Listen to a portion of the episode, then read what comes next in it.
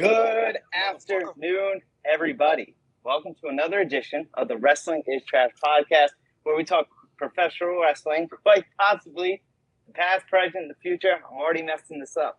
It's your boy, it's your boy Nick Anicelli. and uh, I'm slowly taking over, I'd like to say, uh, my Marine Corps dad, my uh, Black Dad's podcast, Mr. B Rob. You know, trying, trying to mature things. Uh, joining me today. dad. Yeah, my black dad. Joining me today, you know, infamously, is Mr. B Rob. Then we got the mayor, Dan Dankins from the Starting Five podcast. We got my Rhode Island brother, DJ Mr. Bird from the Codex Frying Cast. And we got my boy, Louis Schmurder from the Everything's Ooh. podcast. Ooh, Gentlemen. damn, that was smooth. Now, That was Nick, pretty good. That was pretty good. That was pretty good. I like that. now, Nick, Yeah. you ran you ran through that like, like last night's fatal five way. Here's the thing. This is about to be yours. So mm. make your own intro. Unless you can patent what Coach Bro- Coach B Rob gave you.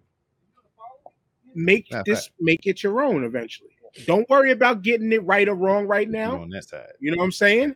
Don't worry Yeah. about getting it right or wrong, man. Hey, And I if you- just, I just got to be quick because I know Jesus is watching. Hey yo, You know, Acknow- Jesus, ag- acknowledge the vid. yeah, knowledge. of it. Hey, I added Tom Brady to the collection. The room's moving on up. But uh, yeah, no, thank you guys for joining me.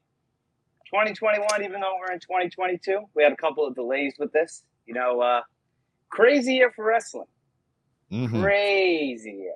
From the good thing of getting fan back, fans back to surprises in different companies, returns, debuts. Surprise, motherfucker. You know, yeah, some great matches, some awful matches Mhm. some great, I guess, outside work, some bad outside work. You know, we got a little bit of everything. So I just want to go. I'll, I'll go. Uh, I'll go last. But whoever wants to take it first, just hit it and try to say uh, what, what you thought your year of wrestling was like. We're gonna get into different categories and stuff. But whatever you felt was pretty good today for the year. I mean, I wouldn't mind jumping first because honestly, I'm unprepared as fuck for this podcast. I have Yeah. absolutely Hey, nothing, nothing to like. I, I know Dan is always off the cuff. I know you guys are I- off the cuff. And you know that. I wanted to actually go and get like my because you know everybody's doing top like the top ten greatest matches, Uh, bro. There's no way anybody unless you or We got a maybe B Rob has watched every single wrestling match this year. There's no way. So I wanted to do like a favorite matches. Um because overall I think wrestling had a really great year. Um Yes. even though WWE, the product, you know, we tend to talk shit about it a lot. Well, I mean, we like in our group chat and, you know, our allies here. Some of us like it, some of us don't. I want to love WWE, but the thing is with me is I'm I like wrestling.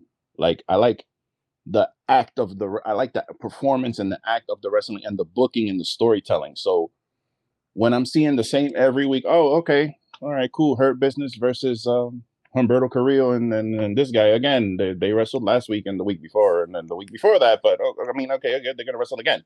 Like you get, it, it, becomes stagnant. So even though with that notwithstanding, W did some great things this year. They brought back Becky. You had Big E. You had Kofi. You know, they did do good this year. And then on the AEW side, they had a. I think they had a great year. Um, as far as kind of building themselves up and stacking their roster. Now, there are some things that they are very weak on also. I really find their women's division, even though they do put on some good matches, I find it a little lacking. Um, they seem to have an issue with diversity. Um, but you know, overall, as far as total wrestling goes, I, I had an enjoyable year. I'm really an ROH guy, so I was really saddened by what's going on with them. I'm hoping they come back, but you know, we we don't really know what's going on with that. But I mean, just overall in general, I had a pretty good, I had a pretty good and enjoyable year watching wrestling. Man, I really did. There was a lot of great matches this year that I saw. What, what you got there, Mr. Bird? Uh, as I'm watching, you know, the Cowboys game at the same time because you know how about the boys? Ooh. Ugh, yeah, the both hated. Um, I have to agree with Lou. This was a very we- this was a very good year in wrestling. I'm putting uh, across the board. I mean, uh, with you know everything that's been going on with AEW. You know, I I know everybody has been having a hard time with uh, WWE, but WWE does do a lot of good things. It's just that to me, it just seems like the end thing to do is just shit on WWE Yeah. because Mhm. They're the Absolutely. Thanos, they're the the Mad Yeah. Titan, they're the Death Star. You know, everybody wants to bring down the evil empire, but at the same time, you know, they have their fit. You know, they had their moments where we're just like, yo, it makes it hard to be a fan of WWE, but at the same time. They have done some great things. This was one of the most progressive years that WWE has ever had. You know, with Big E as champion, with two black women main event uh, night one of WrestleMania you know, Bobby La- Bobby Lashley was champ this year. So I mean, we've had we've came so far. You know, we had such a very progressive year, especially in WWE, and then of course, you know, everything that AEW was doing. You know, the sad news about uh, ROH and stuff, but yet there was still great matches to be ho- be told. Um, the rise the rise of the indie scene, you know, where it's like we're seeing House of Glory getting shows on FITE TV, and shout outs to Jabba Tears, you know, Wilkins is hosting it, Battle Club Pro, Janelle from HR, who's uh, being part owner of um, our of, of um, Battle Club Pro and stuff. So we're seeing a huge, like we ser- a huge um, come up in, of black wrestlers, and this and I think it was overall a positive year in wrestling. Yeah. Mr. B Rob. Ugh. There it is. That's it's 2021. Yo, so it's been a lot different for me this year. Hey, man, I love that hat. It's very, very stylish, very nice. it is very nice. Um, I just ordered a flatliner hat, by the way. Oh, I gotta get one of those. so, so this is what I did because to get on the sidetrack, or whatever. It's a black hat, green letters, red fist. Nice. Boom. But um, yeah, uh, this year's been crazy for me because I mean, as y'all all know, whatever, I've been working like very, very, very much. You know, going overnight, back to days, back to overnight, back to days, working seven days and a half straight, then off for a couple days and right back at the work. So my viewing of professional wrestling has been uh, strained, but yeah, man, it's what I've got to enjoy is uh the titty meat for one. You always got to enjoy that. Always. Is um just being able to participate because uh, all y'all know that I've been going to all the local shows here that New Texas Pro produced, and just to be involved with the product, you know, whether I'm holding the camera or this last show doing a freaking commentary and putting a cage together, uh, hopefully not snagging my shirt and pulling my gun out of my waistband and all kinds of uh, shenanigans that uh would pursue, but just being hands on with professional wrestling has been my year of 2021, and um, getting to see the the bounty hunter Brian Keith become new Texas Pro Heavyweight Champion, and to finally break out of Texas and start going to Chicago and California and a lot of these East Coast places. That's just been the icing on the cake for me because he's the next big thing in my eyes, and I'm excited to see where he goes. Um, what else? Uh, SummerSlam. The only good thing about that was me and Nick going to the water park. Uh, and uh you know, seeing being in the atmosphere, they they did have a good job with that house DJ. That was fucking phenomenal. I liked that Mhm. shit. Yeah. Um me actually coming out of my pocket paying for a pay-per-view, which I haven't done anything like that in well over a decade or even more or whatever, because I was so immersed in what was the stories that was being told and the product that was crafted by AEW. So Mm-mm. wrestling this year was great, especially the behind the scenes stuff and the things that are coming up with New Japan, which I am severely lacking on. I'm looking forward to with next with this next Wrestle Kingdom coming up here to kind of restart my viewing with uh, New Japan, and then now that I do another wrestling podcast besides this one or whatever, I'm not saying that I'm going to be completely gone from wrestling this trash. but I, I I'll try to be here as much as I can. But it's just, whew, so much shit going on, man. I gotta watch more. I gotta watch more. It's it's uh shenanigans is what it is. Yeah. Not to jump in, not to jump in, but I, you you, I just, just so um, y'all can remind me later. Um, Rob just said backstage stuff. I just want to make a mental note of that because I have a question about that. Word. What Well, ask, ask now because I can No, wait. no, get your shit off, and I then can we wait. Get, uh, get your shit off, Yeah, and then we we can. good. Um, I'm not trying My- to jump on nobody. I, I'm not going to be as long winded this time. You know what I'm saying? I think personally, this has been 2021 has been the best year for professional wrestling Yeah. since like 96, 97. And and not on the the aspect of there was that faction that turned everything around, i.e., a you know, i.e. the the NWO. I'm You gotta talking do a about backflip because I because I tell you to do a backflip. Shit. Man, Five listen, I'm, backflips? I'm under, I'm on the couch in the blanket. There's your- wait, under wait, wait, blankets wait, wait, wait, there's with your COVID. I'm good. that's I should just take my camera and twist that bitch. There you go. For real. That's as flippy as I'm getting. But the the the abundance of wrestling that that has been put out there in 2021 and being highlighted has Mhm. been incredible. From everybody finally like everybody who's not like deep deep invested learning about GCW by way of the um by way Oh, of the yeah. dark side of the ring to then Nick Gage coming on to AEW. Then I as I was telling because we were trying to build a tournament for one of my nerd groups, and I threw in wrestlers of 2021, and I was like, we got to do a tournament of 16. I had to throw Matt Cardona's name in there Oh yeah, yeah. because mm-hmm. Oh yeah. regardless, hate him or hate him or love him or not, that dude helped put GCW with Nick Gage on the map. Plus, taught independent wrestlers about, plus taught independent wrestlers about how to get your hustle up and keep your name relevant and known out there. You know what I'm saying? That's that's one of them things. But then we got you, B Rob, as we mentioned, with helping out with the new Texas Pro and things like that. It um, you know, there, there's been a resurgence of people wanting to dig further for more independent wrestling. Um, a, I, unlike Lou saying AEW's women's division was lacking, I think the turning point that improved them was the Thunder Rosa Britt Baker match Oh that yeah. elevated their their women's division. Ooh, and today, I mean, not today, uh, yesterday with freaking Rampage, that street Yo. fight. My Yeah. goodness.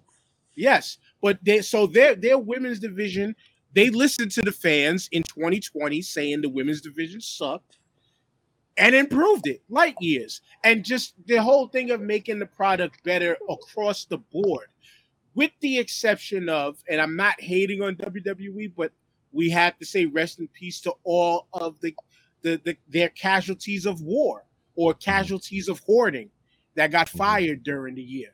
But the people who do get the chance to perform still show what master professional re- well sports entertainment should look like to a point. You know what I'm saying? Like match wise, it's still clean. You know what I'm saying? We we all hit it. Did Carl hit it? I missed that. Yeah, I he don't know did. Yeah. Yeah, I did.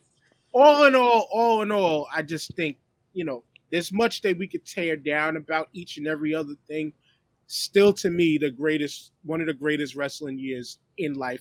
And like B Rob said, I mm-hmm. even sprung, I even sprung for a pay per view this year also, and got mm-hmm. fucking. I paid for fireworks, and and I didn't play for fireworks. I I I paid for sparklers. I I could have done this. Uh, it ain't even light. There we go. Now it lit. That's how fucked up that was. That's how. still, that's how, that was that's how the same intense. result.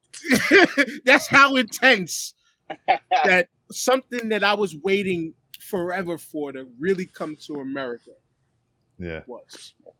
Somebody Yeah, said I- they, I somebody gotta- said they I- wanted a backflip. I got you. Here you go. Ah! Hey, Little yo, flip. Game over. oh shit. game, game over. Perfect. Game Perfect. Yeah, no, I'd like to So So that was I- wrestling. That was wrestling is trash for the night, y'all.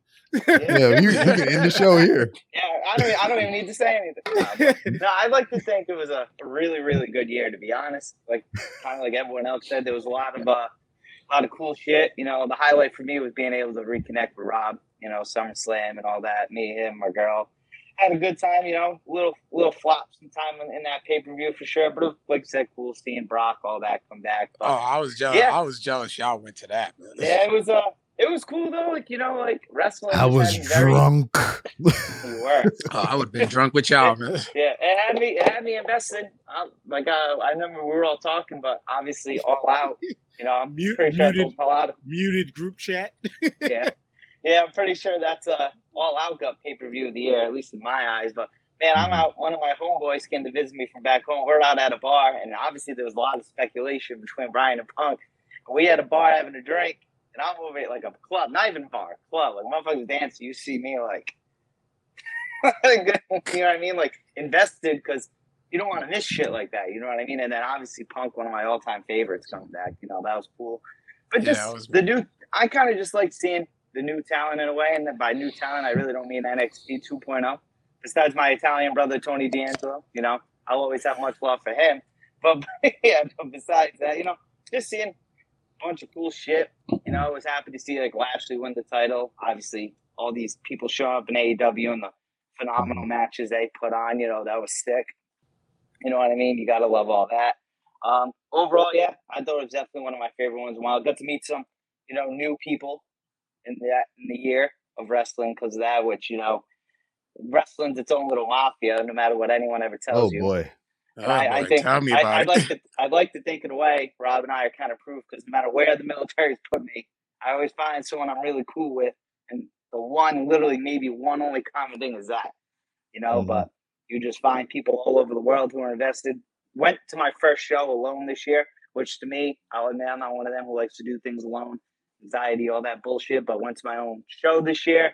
Like yeah, I had a blast trying to get involved more. So just like everyone else, I thought it was a definitely a uh, great year for sure. Can we hang on that one point that you just made for a brief, brief minute to just get the negative out of the way on how trash the internet wrestling community has been this Oh year? boy. Oh God, boy. Can we Oh, just God, we get all- that? Get let's get let's get the shit bag out of the way, and then we get to the good stuff. Yeah, you know, it's just it's it's one of them things, man. Because you know, I know for the most part on Twitter, I'd like to think who seem like the most active on it.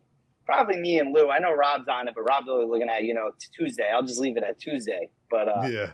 you know what I mean? But I know me and Lou see a lot of BS, and I laugh at a lot of it. It's just crazy how like these dudes and chicks are just so invested in like shitting on one company or the other, or this guy or this girl, and it's like, Yeah. yo, low key. Sometimes it takes like the fun out of it. You know, like like I said, we have our own little thing going in the group chat, but that's like a bunch of men just kind of talking and you know voicing our opinion. But we ain't like. I'm not gonna die on a mountain if someone doesn't agree with my opinion, like these dudes and chicks do on the internet. And it's like, boy, you don't get the fuck out of here. Exactly. And we and us two, let's keep full transparency. Us two in the group chat, it's the pro AEW side versus pro W pro WWE side. This this side versus pro AEW side. But we still could give love to both sides. You know, Yeah. I WWF was what made me get into professional wrestling as a whole. But then Carl, you know the world of TikTok, which is just as bad Oh if not worse than most places when it comes to wrestling takes. There's guys who come on there just to shit on any little thing AEW does. And there's some of them same people call that will blindly, blind loyalty, no matter what WWE may do wrong, it still was the greatest shit ever. Mhm. So uh, Uh, before we get too friend far along, Eddie says the loyalist puppets. yeah. before we get too far along or whatever, I got a request from uh Tony S Fickle. uh to ask Carl about his uh short-lived uh professional wrestling career. Fickle. Oh, my short lived. Oh man. But do I know Tony S? I mean, do you? I mean, he DM'd me specifically to ask about you. okay. All right. Well, Tony S. Okay, I think I made Tony Schiavone, duh. I did. You know what? I think I know who referee Tony. S. Correct. That okay. Oh my God, Tony, that's what I do. I did have a short-lived professional wrestling career, uh, training with at Slam Tech and uh, wrestling for EPW, uh, Eastern Pro Wrestling, under the tutelage of uh, former ROH uh, training performer uh, Brutal Bob Evans. So um, Oh, I wow. did train along with uh, Mike Bennett as well, and um, I have a practice match win off of Mike Bennett. Now that he's famous, I'm taking that to the grave with me. but um, yeah, and my man Tony, yo, big shout out to my man Tony. We used to go to the towns, the all the towns that we would do, and we would always play cl- count the black people. Oh, Oh, jeez. One of my favorite games. You speaking to my heart. Keep going. Hey, keep me- going. Tell me more.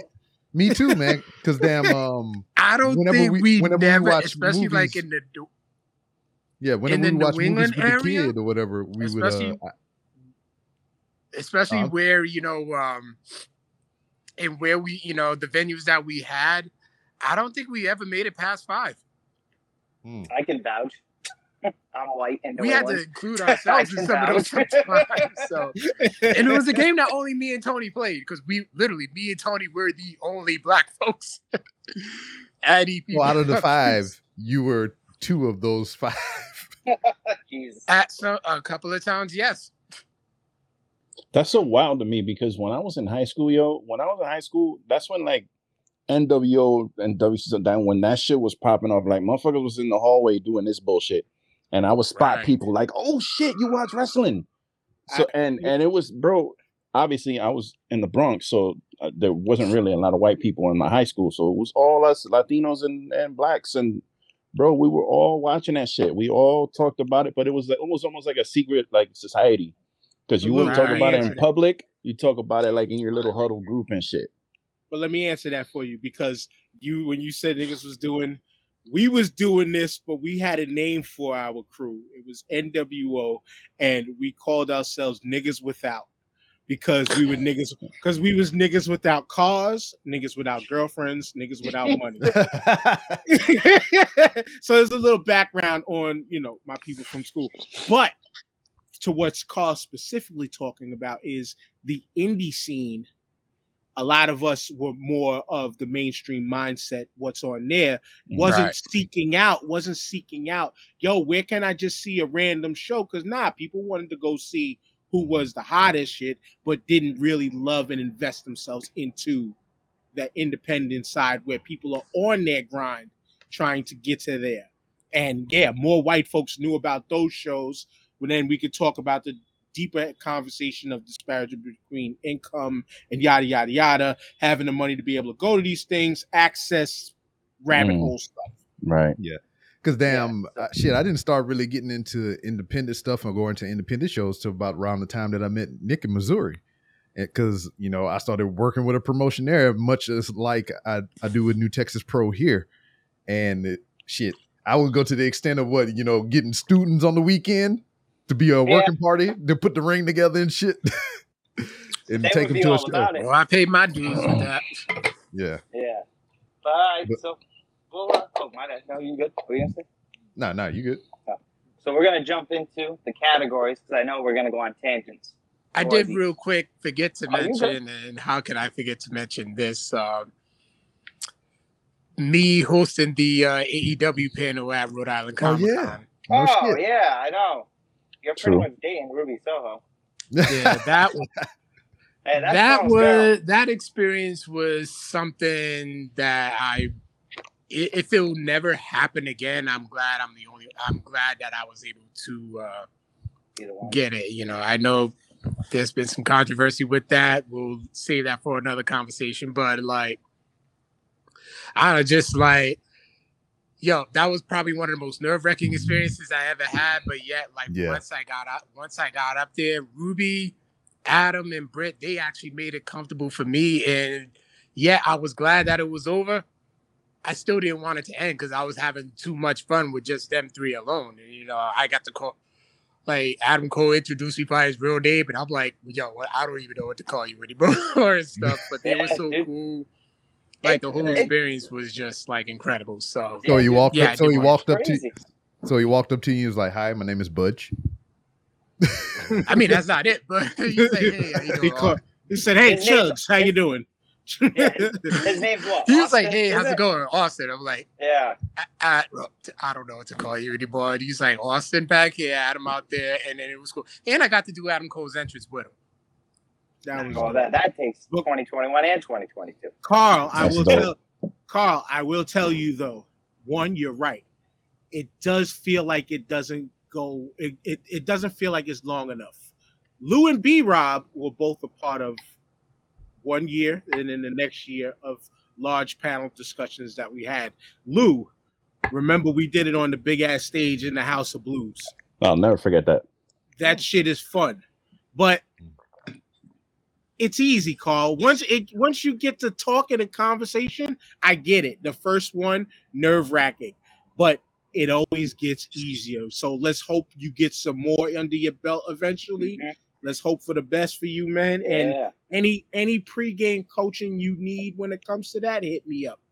Yeah, Hit because me Dan up. will bring. Because Dan will bring you the white girl to calm you There down. you go. but I mean, Yeah. but but B Robin, B Robin Luke can speak to how easy and comfortable I made it when it comes to a, a big, large discussion uh, of those sites. And we're not famous people, but I just had all my podcasting friends at the time, friends. I'll keep it at that. But it's it it Carl, it's fun, and I hope you get more. That's I, I I hope you get more. Yeah, and it Nick- comes naturally, I Nah, think, I to us because like you, you speak on the mic all the time. So Yeah. I mean, Dan, I mean, Dan made it super easy for me. All I do was they put a mic in my hand. I started talking, and my it was it was funny to me. I always remember this. I was standing up there with all these freaking people, all these podcasters, and like he the, mic finally came to me, and I'm like, all right, this is what you're gonna say. This is what you're gonna say. And I stood up and I started talking, and my fucking music started playing in the background from the DJ. He started playing like my intro music. And I had to stop for a second. I was like, "Oh shit! Like you, hey, this is fucking dope! Like you got my music playing in the background and shit. All right." And then it, that like little, that little touch like eased me up so much that I just started like babbling. It was, it was I- actually I made things so much easier. up. Easier. That was that was one But of yeah, my you did ideas. good, bro. You Like, just you're already doing talking on the mic. All, all it is is just once you start, it's that's it. Once you start, you know, getting the words out, it's, I think it's easy. Yeah. And then it's just Oh. like my my whole thing was like uh giving people, I guess, instruction in my answers and whatnot. Cause I had the topic come up about uh sponsorship and stuff.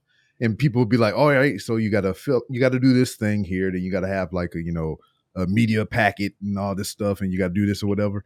And then they get to me, I was like, I just asked. And they was like, okay. You know. As I said, so You that's know my method of Yeah. approach. You know what I think it is too when you're like passionate you just know your shit too in general. You know what I mean when you're talking because like 100%. Rob can vouch. Rob can vouch like when we were teaching brand new people Yeah. together. Some some dudes get up there and freeze. Where luckily I'd like I'd like to think and I've been told like to me that's just natural. I can just sit here. never freeze. Yeah. Carl- we we giving Carl all his praise. and He bounced on us. He's just like, yeah, I talk too Hey, much. the, hey, the Cowboys must have lost. But uh, Uh, we'll, yeah, we'll, we'll, we'll, already. we'll make this Whoa. the train. Oh, here it is. All right, we'll make There this you the transition point now. And Uh, hold on, I, I know we, you already said we were segueing. We did it right off the gate, giving Carl his props. But Dominique, please, you haven't been on with us in like a year or so. Hit B Rob up. Come on, Dominique. You haven't been on with us in a minute. Come on down. You're the next contestant on The Price is Right. Okay, I'm classic back. show. Staying home from school sick. But uh so I'm gonna list the topics we're gonna talk about quick, and then from there we'll go into them. So I know No, don't list them all. Go hit them, hit them one by one. Don't Yeah, don't list so- them all. Let's get into it. All right, so we're gonna start with male superstar of the year. So I'll start, and then we'll just go around. So I had one, and then I kind of had to make it a tie in the end.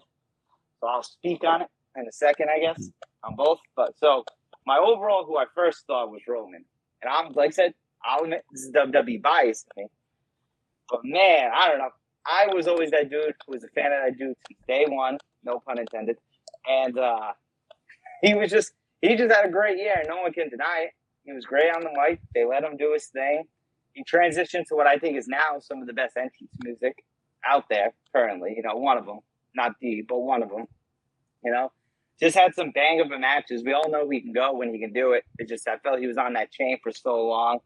He was just banging, but then in the end, I had to throw Bryan Danielson in there too, between not just for his matches, but that dude main evented WrestleMania when he wasn't supposed to. It was obviously clearly supposed to be Edge and Roman, but they're like, yo, this dude's such a big star that we need him. So where are we going to insert him?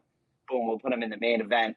Does his thing there, has a great goodbye match with Roman on SmackDown, then shows up, probably one of the best debuts, you know what I mean? Because no one thought it was happening. Oh, Adam Cole showed up. Then boom, this dude comes out of nowhere. Has these bangers with Hangman, has the banger with friggin' uh, Kenny. Then these random, you know, young dudes on AEW's letting them get their shit in on Rampage. So I guess Picking maybe if teeth I had out to of break people's it- head. I, Yeah, I I, guess was if- gonna I say he I kicked to- Eddie's yeah, teeth guess- out. Yeah, like I guess if I had to break it down, entertainer, I'm probably leaning more towards Roman, you know. But did, Bryan did some entertainment shit, but wrestling wise, I, I gotta go Bryan. He just had a great year. Maybe this is my lack of not knowing elsewhere, but I thought Bryan had a fucking phenomenal year. Yeah, yeah. And see, Nick, I I I, I- I don't mind going. If I y'all don't mind, I'm gonna go second on this one because you you came out and said superstar of the year. You didn't Ah. say wrestler of the year, and y'all know in the chat how I feel about that. So if it's superstar of the year, it's no doubt Roman Reigns. That dude carried the WWE through the entire pandemic. The That's why he walked walks so slow in his entrance because he got all the weight on his shoulders. There you go. but wrestler of the year, I was definitely on the Danielson wave, especially after the half hour time limit draw and then the fucking hour time limit draw. But I got to give it to Kenny, the, the belt collector.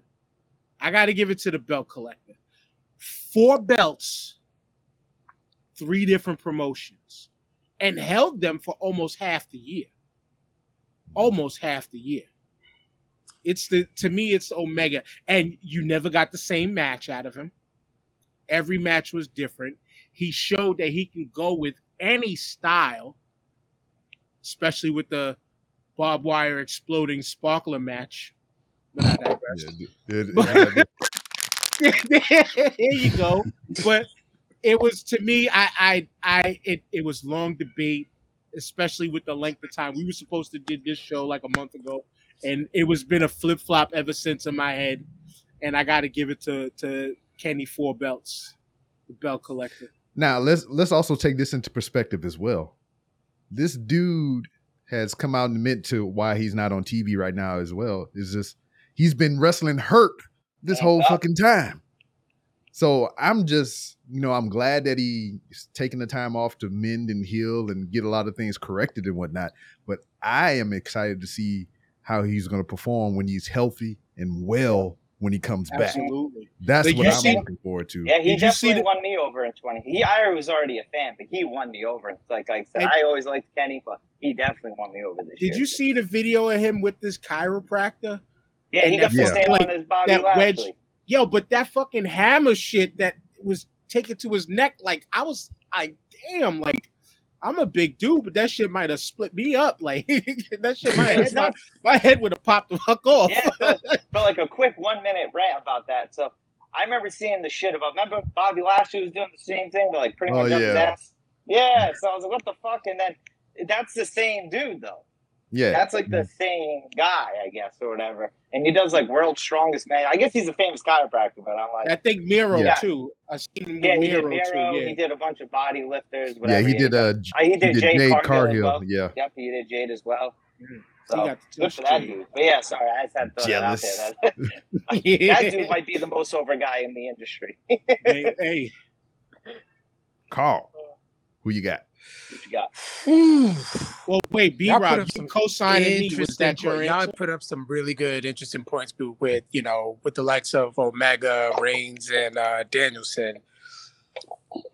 I gotta say, uh, Adam Cole. Adam Cole still kept that Yeah. same energy. He's still, um, he's, we still got that same, you know, those same big matches that we were able to get. I mean, he still hasn't gotten quite there yet in AEW, but yet his debut, um, made like a huge splash.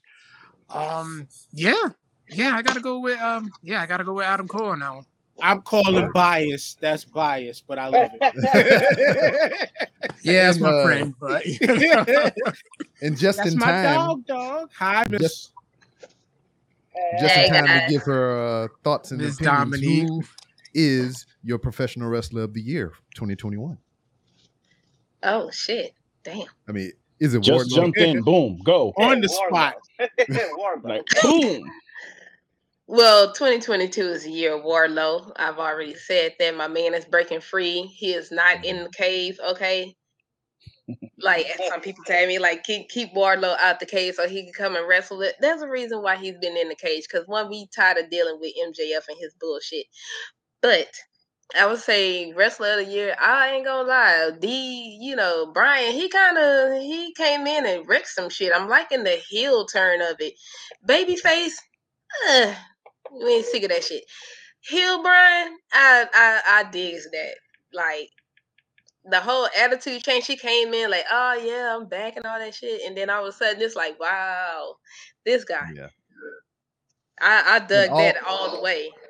And all he said was to, you know, complete his heel turn, and it was brought up on um, another show. It was WrestleMania, and everybody was like, Yeah. "Boo, Yeah, this get the fuck out of here with that bullshit. Yeah. who you who you got, Rob? You didn't say yours, or you s- Oh, going with, no. with Bryan? So, my wrestler of the year is uh on my shirt right here. It is the bounty hunter Brian Keith, and the reason that uh, independent wrestler is my wrestler of the year is because I believe that he is the next big thing, and the more that I talk about him, the more people will know about it. We already got one of those. What? The next best big thing. We already got one of those. No. The bounty hunter Brian Keith, only professional wrestler that is sponsored by Swisher House. You know, so Oh shit. Now, I- I quick, want quick this dude to question. be out there in the world. Quick question. Is that him, Mister HPC2 Sweet, or is that somebody else? Oh no, that's somebody else. That's uh the Hills Okay. Pops and Chair Shot podcast. Okay. He's, That's he, he probably hopped on uh, here before. He hopped yeah, on this here pro- before. You were cool. that's too. probably Vic the villain. yeah. What you got, Lou? So of course, you know, I, I like to say I'm an ROH guy. Uh honorable mention Roosh. Honorable mention Bandito. Uh, yeah, They've had some tremendous matches this year. Honorable, you know, I don't know much about Will Ospreay, but I've seen a few of his matches this year, and that dude is uh, bro. Like, listen, I'm not a New Japan guy. I don't know much about New Japan and and and those promotions, and I've always heard those two names, Jay White, Will Ospreay. I always hear those names, and I never really watched them because, I, bro, I just don't have the time to watch all the. It's just too much goddamn wrestling. Y- So I can't watch me. all. I, it's too much, bro. So I finally got to see Will Ospreay wrestle on Warrior Championship. I think I told you guys about Yeah. it that I was watching. Mhm. That guy won me over. That guy is he's fucking great. That guy, like he lives. It's it's weird because he's he wrestles like I hate to say this shit because you know this is the R word is you don't want to be using this shit. But this motherfucker wrestles like this shit is real. Like like if he loses, he's gonna die, Mhm. and he's he's gonna be personally fucking offended, and his family's gonna be personally offended that he loses. And watching him do that gimmick in matches is tremendous. But he gets an honorable mention because again, I haven't seen a lot of his matches. Honestly, it's between three people, and we've already said all the names. It's Mhm. Roman Reigns, Kenny Omega, Daniel Bryan Mhm. and I'm throwing Daniel Bryan in just because of the he squeezed in because he's he's in the last two months he's had some incredible Yeah. matches. All his matches have been phenomenal. So, so I mean, Yeah. he's keeping up with the trope of like if you have two people that you're on the fence about, you slide Daniel Bryan in there for a triple threat. yeah, Yeah.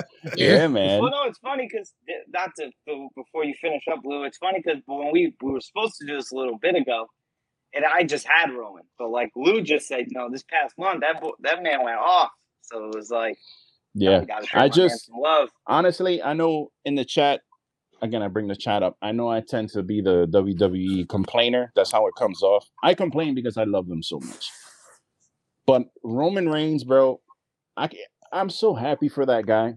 I'm so happy for that dude because he, when he first came out, you know, he had his shield thing. He got popular and people started hating him. That whole thing. But when he went and got them veneers, yo, When he went and got them he came back. Facts. Facts. And he, bro, I told I told this to an, I have another friend, a couple friends of mine that watch wrestling, and they don't really fuck with podcasts.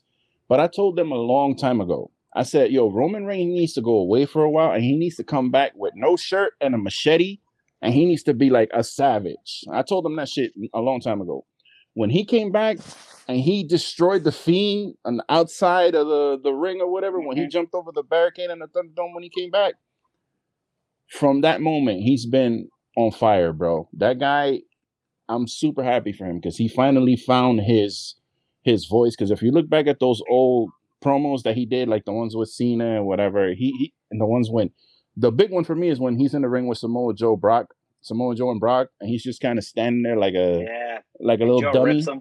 And he's kind of like really trying to like be like super overly cool, and he just came off like corny Oh, the yeah, fact that he he found that like inner okay this is my this is who i am this is how i got to do it once he found that bro it, everything came together at the right time so like i'm super happy for that dude i had to give it to him because he just Yeah.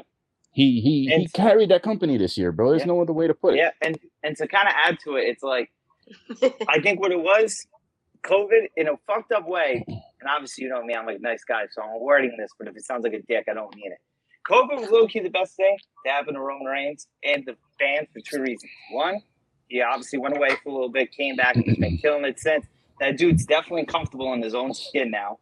And when he says all that shit about how good he knows he is and like, yo, who's this, who's that, I think he truly means that shit. I think he's feeling himself, which I think is a good Yeah. thing. I think cockiness is a good thing. But obviously, we all know yesterday we found out old boy tested positive for COVID. Yeah. Hope nothing but the best for him. But I think it sounds fucked. This is why I say, like, I don't say it to be rude. Him getting COVID low key might be the best thing for the fans because I think if that didn't happen, we might not be getting this potential finally Brock Bobby match. Yeah, so Roman the MVP, even when he ain't in the match, he the MVP. Mhm. but let's, Uh, let's also too let's also look at it too from the standpoint of um the the the pandemic era and the Thunderdome thing. Like to me, when when y'all said that the fans were coming back was one of the best things that happened, it was a best and worst. I'll explain Oh, that yeah. in a second. But um it, it was the the best part about the Thunderdome era is these guys had to sharpen and women had to sharpen their skills up like none other to make this thing look flawless without the added crowd noise and crowd participation that hides some of their flaws. But the worst part, and well, before I get to the worst, I wanted to give quick um honorable mentions to just like Chris Bey has been killing it this year. Because you mentioned Jay White, Chris Bey has been killing yeah. it this year. And then two champions, the octopus, the man who gets to sleep with Jordynne Grace, Jonathan Gresham, has been killing it. And Trevor Murdoch. Say what you want to say about the Yeah. dude. Somebody, somebody finally took the strap off of Nick Aldis, who had that shit for like three years. but him though, I, I'm, I'm not saying he's wrestler of the year. I'm sloppy giving, soup sandwich man. I, I'm just sloppy giving, soup hey, sandwich I'm man giving props to the fat boys. That's what I'm saying. But the worst part about the fans was what we saw the other night with that disrespect to my girl Nyla Rose and that Oh, yeah. dumbass sign. Oh yeah. Yeah, And fucking you- AEW fans are the worst, bro. No, I'm just kidding. you had, you had that. They- I they mean, you had toxic as that hell. thing. You had that fucking goof who jumped over the railing and attacked Seth Mm. Rollins. Like Yeah. Yes, the man. this is going back to that. me. I heard y'all talking about the whole Twitter thing, and I kind of wanted to jump in, in there, but we I know we did move on from that. But that, like I know Nick and I, we see each other on Twitter all the time, and I know I engage sometimes in, in a couple discussions. But these people, like, there's some people on there, yo. They really think like they they I don't know, bro. They they really think like they're really. I don't know how to explain it. They like they're almost like living the gimmick themselves, like on Twitter and it's sad like the way they the things that they tweet um big swole post do you see what big swole posted this morning No. she posted she said she said you know what in 2020 i'm just gonna air all these racists out and somebody dm'd her just straight up dm'd her and said you're a n-word like with the r at the end and then another one Yeah. just the oh. n-word with the r at the end and just just from out of nowhere and it's like Bro, y'all people be really comfortable on this fucking app, like behind a screen and shit. That you you think you could say shit like this and not get Keep- touched? Like they Keyboard really gangsters. live this gimmick. It's Keyboard sad, bro. gangsters. But hold That's on, why it D- makes us Dominique, look like shit. Dominique wanted to say something before I had jumped in with the points I was making before. Oh shit, I ain't gonna lie, I almost forgot. But uh there there are some things I I want to jump address the thing about the legit beef with Seth Rollins too. I will say this. I went back and I, I read and I watched the, the videos of old guy about how all of that built up with somebody scamming him for years, claiming to be Years. Seth Rollins. Now, anybody in the correct mental capacity would not think that it was really Seth Rollins saying that true. Uh, that you know, hey, this is really Seth Rollins talking about, hey, I can't get in touch with Becky. Like, bro, come on now. I feel honestly that it was somebody that knew how much he was a fan that scammed him. That's what I think. Oh, because how can you a random person just ain't gonna do that. I feel like somebody who knew him personally, knew that he was a wrestling fan, knew who he loved, used him to get money out of him. Obviously, there's a check coming in from somewhere, and they took full advantage of that. So, But he also believed that he was written in the storyline from Vince McMahon. yeah, yeah, She said she That said too. mentally me- she said mentally ill. That is the case because my man went online and he posted a story about I did it for the bloodline yeah. and shout out to the Usos. I got him. I'm like, yo, this I just He I said- found him, he said muted he him, reported him. him, and and blocked him and just kept it moving because like, yo, this dude is not. He's And you want to know what's he's- he's embarrassing about that, Lou? You want to know what's embarrassing? This was a Brooklyn kid. This was seven. this was seven one eight. New York, we had to take an L on that one. We took This a big L on right that. here in Brooklyn. Hey, hey, that was like as bad as the Jets today. Oh my goodness. Hey, yeah, my Patriots. We ain't gonna go talk about bad today, Antonio Brown. Hey, All right. hey, oh yeah, oh hey, I can go on a rampage about that. You know, friggin' uh, no, but then so the next one we got, obviously we just talked about the male, so now we're gonna bring in the female. You know, star of the oh year. man, that's hard. Um, yeah, mine. I, I guess I'll start mentioning honorable mentions. You know, Thunder Rosa had a great year. Britt Baker, I thought, had a great year. But, you know, I'm going strictly off accolades and just moments. I'm going Bianca Belair. I feel it's kind of hard not to. You know, obviously everyone's got their own opinion, but between winning the Rumble and then that great moment at WrestleMania, she did pretty much did everything amazing this year besides SummerSlam. And obviously she had no control over that. But, you know what I mean? Uh, I just think from even picking up old Doudrop and giving her the KOD and like, you know, she just kind of another one I think is kind of low key feeling herself in a good way, you know, just get getting it all. You know, she slowed down for a little bit. Overall, overall, I think the women had a great year, but I, I go Bianca. That's Word. my pick right there for women Yeah. wrestler. Well, my bad, wrestler of the year.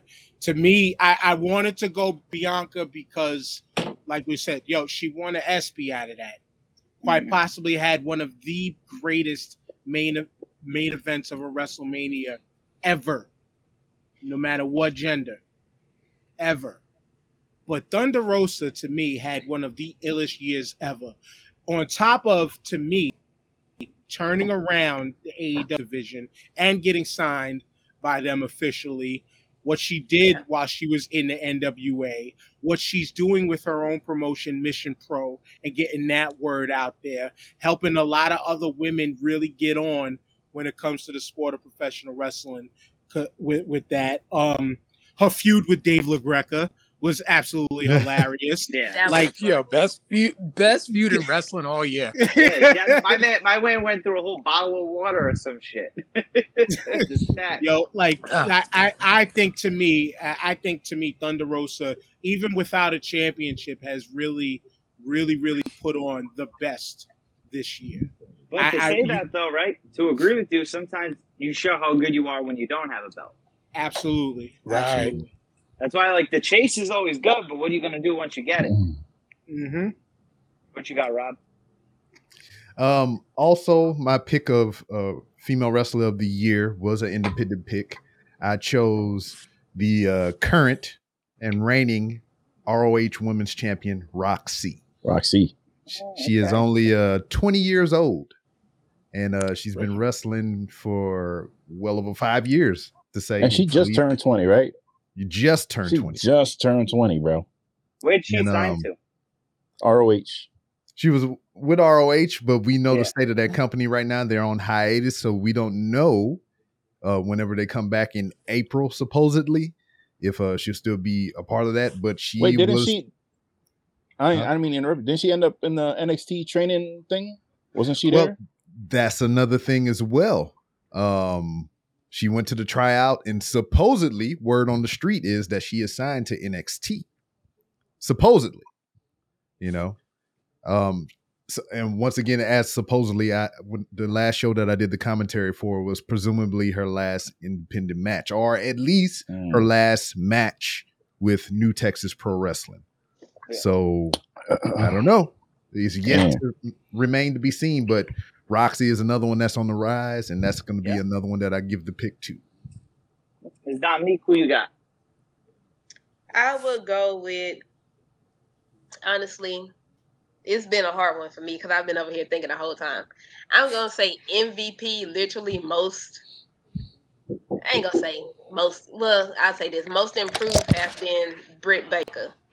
She has came a very long way from how she started off, and you can tell Very she came a long long way. way because the clothing changes as she got better.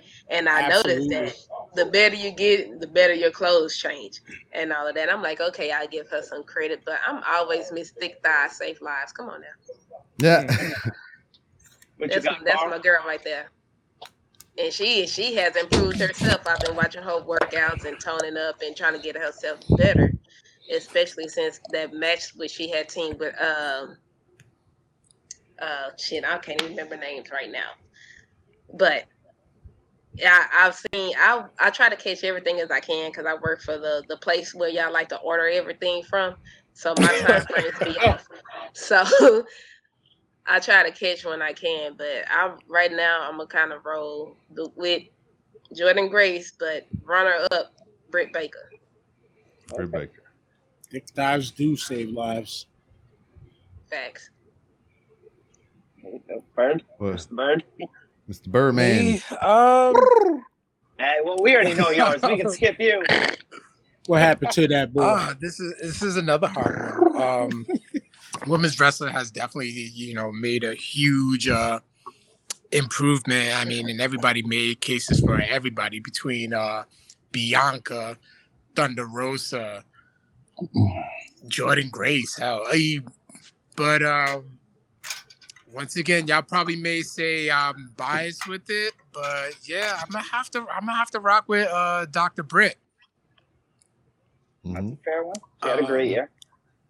yeah, she definitely had a great year from when she had that, you know, her that match with um Thunder Rosa, you know, earlier this year, which people tend to forget that she lost.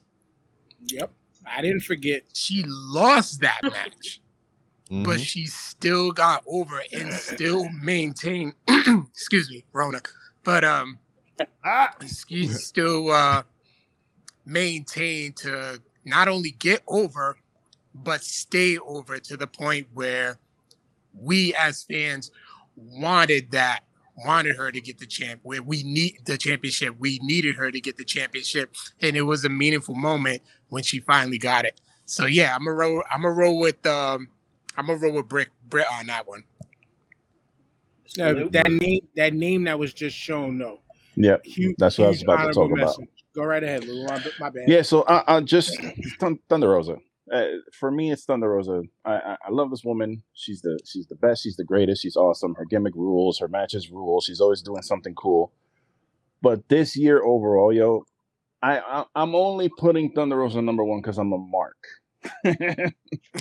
but this year like in that. wrestling for women has been outstanding, bro. Bianca Belair, Sasha Banks. We forgot about Bayley. Bayley's been out for a while, but yo, she was running SmackDown yes for the whole year, and she ended up getting hurt.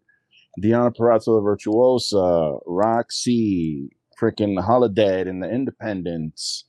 You can keep naming names. Last night, that match last night, I wasn't expecting that, bro.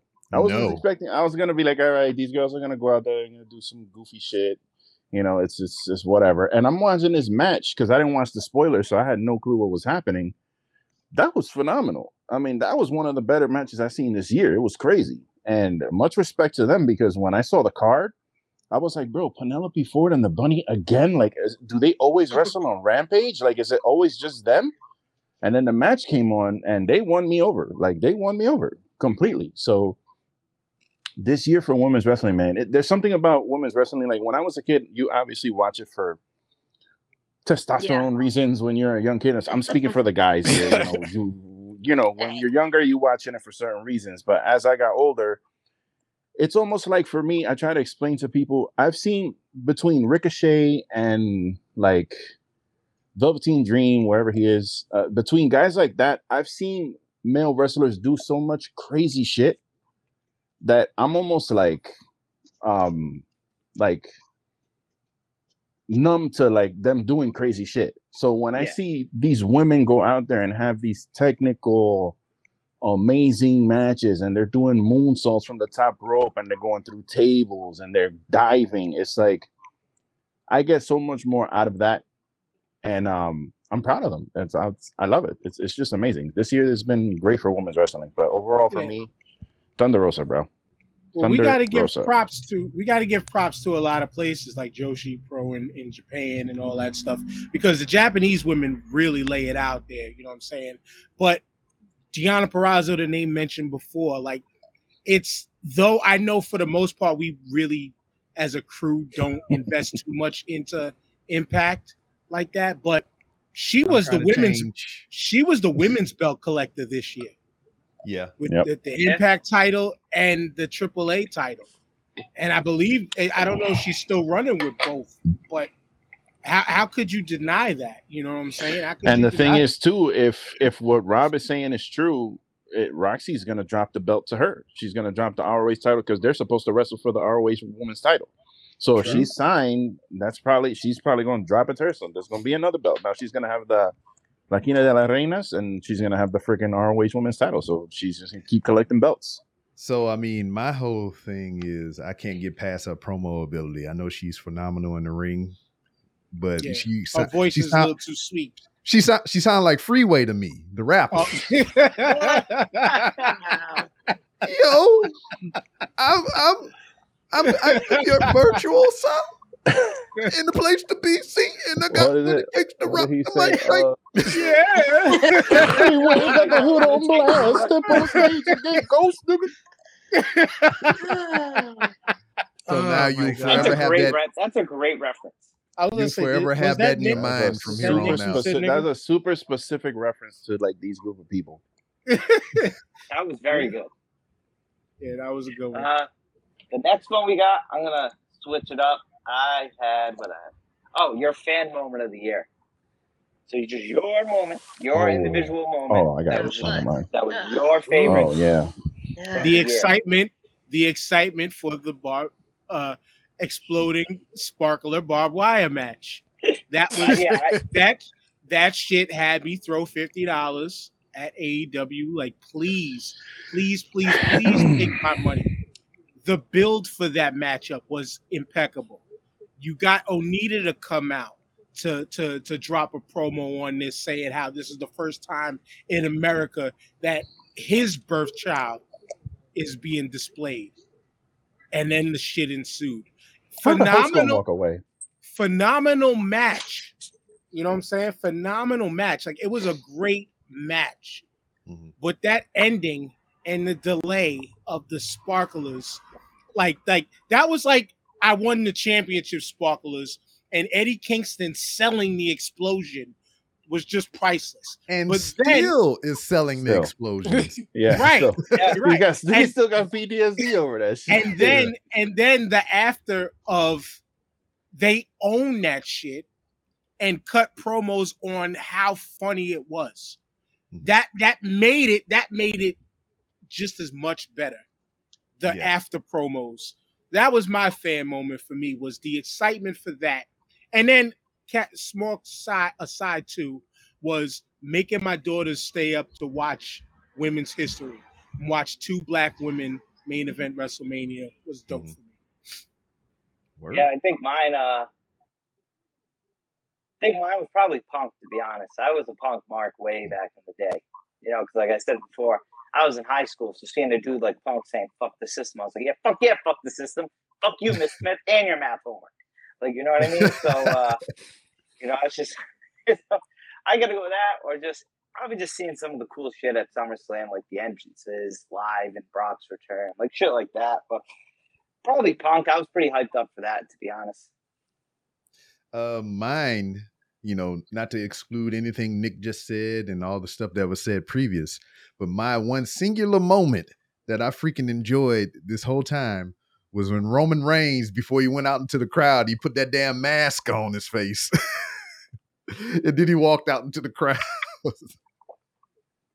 And then the That poor son of a bitch still gets Safety COVID. first. I know, right? What about That- you, Miss that- Dominique? Um, I'm not gonna lie. I ain't- I I kind of popped when Adam Cole did come out and all that because I was just like, oh shit. I'm like, yeah. I kind of I would have thought maybe going back to New Japan, but probably not because of Britt Baker and all of that, and just staying kind of in the states mm-hmm. was not bad. I kind of I would have wished kind of Ring of Honor, but being that how seeing how they was going at the time, that wasn't gonna be a good idea mm-hmm. either.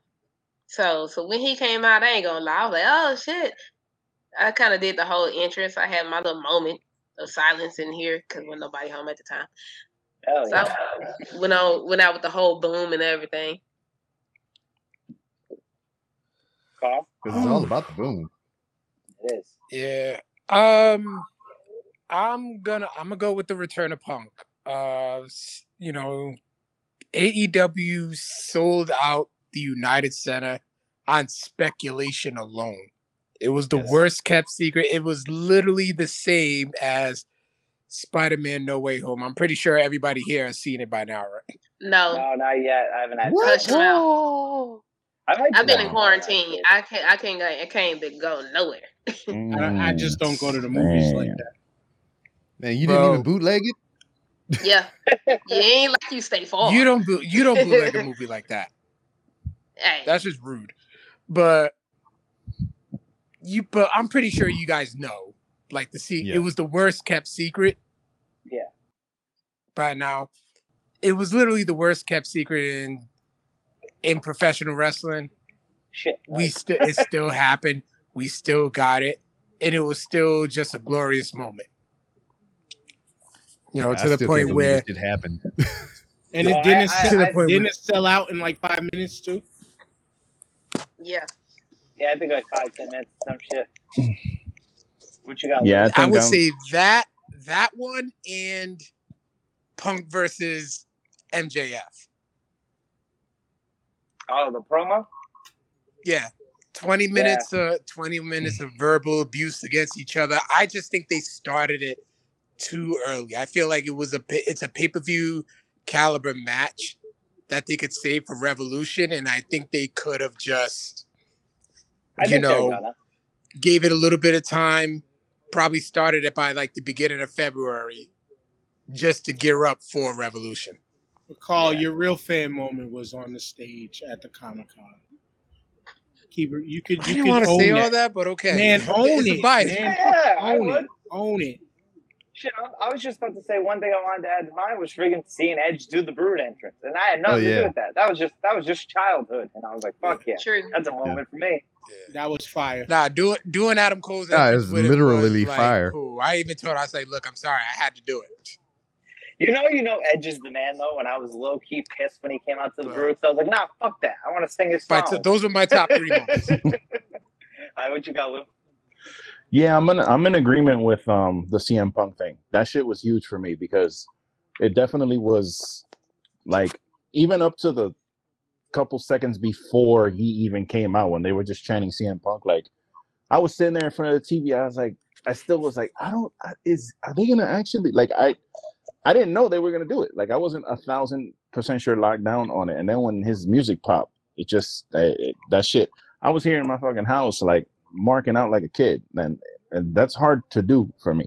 Like I just literally was a fan for a second, not thinking about this is future content for me or this is you know I gotta I gotta post. Oh shit, he's back. I gotta post this. Like I wasn't thinking any of that. I was just like in the moment, like oh my fucking god, like CM Punk is like back. Like it it, it really it was uh it was it was pretty amazing for me. Um Adam Cole debuting with that Kenny they're already dead thing and then it goes black and Adam Cole's music hits for the first time.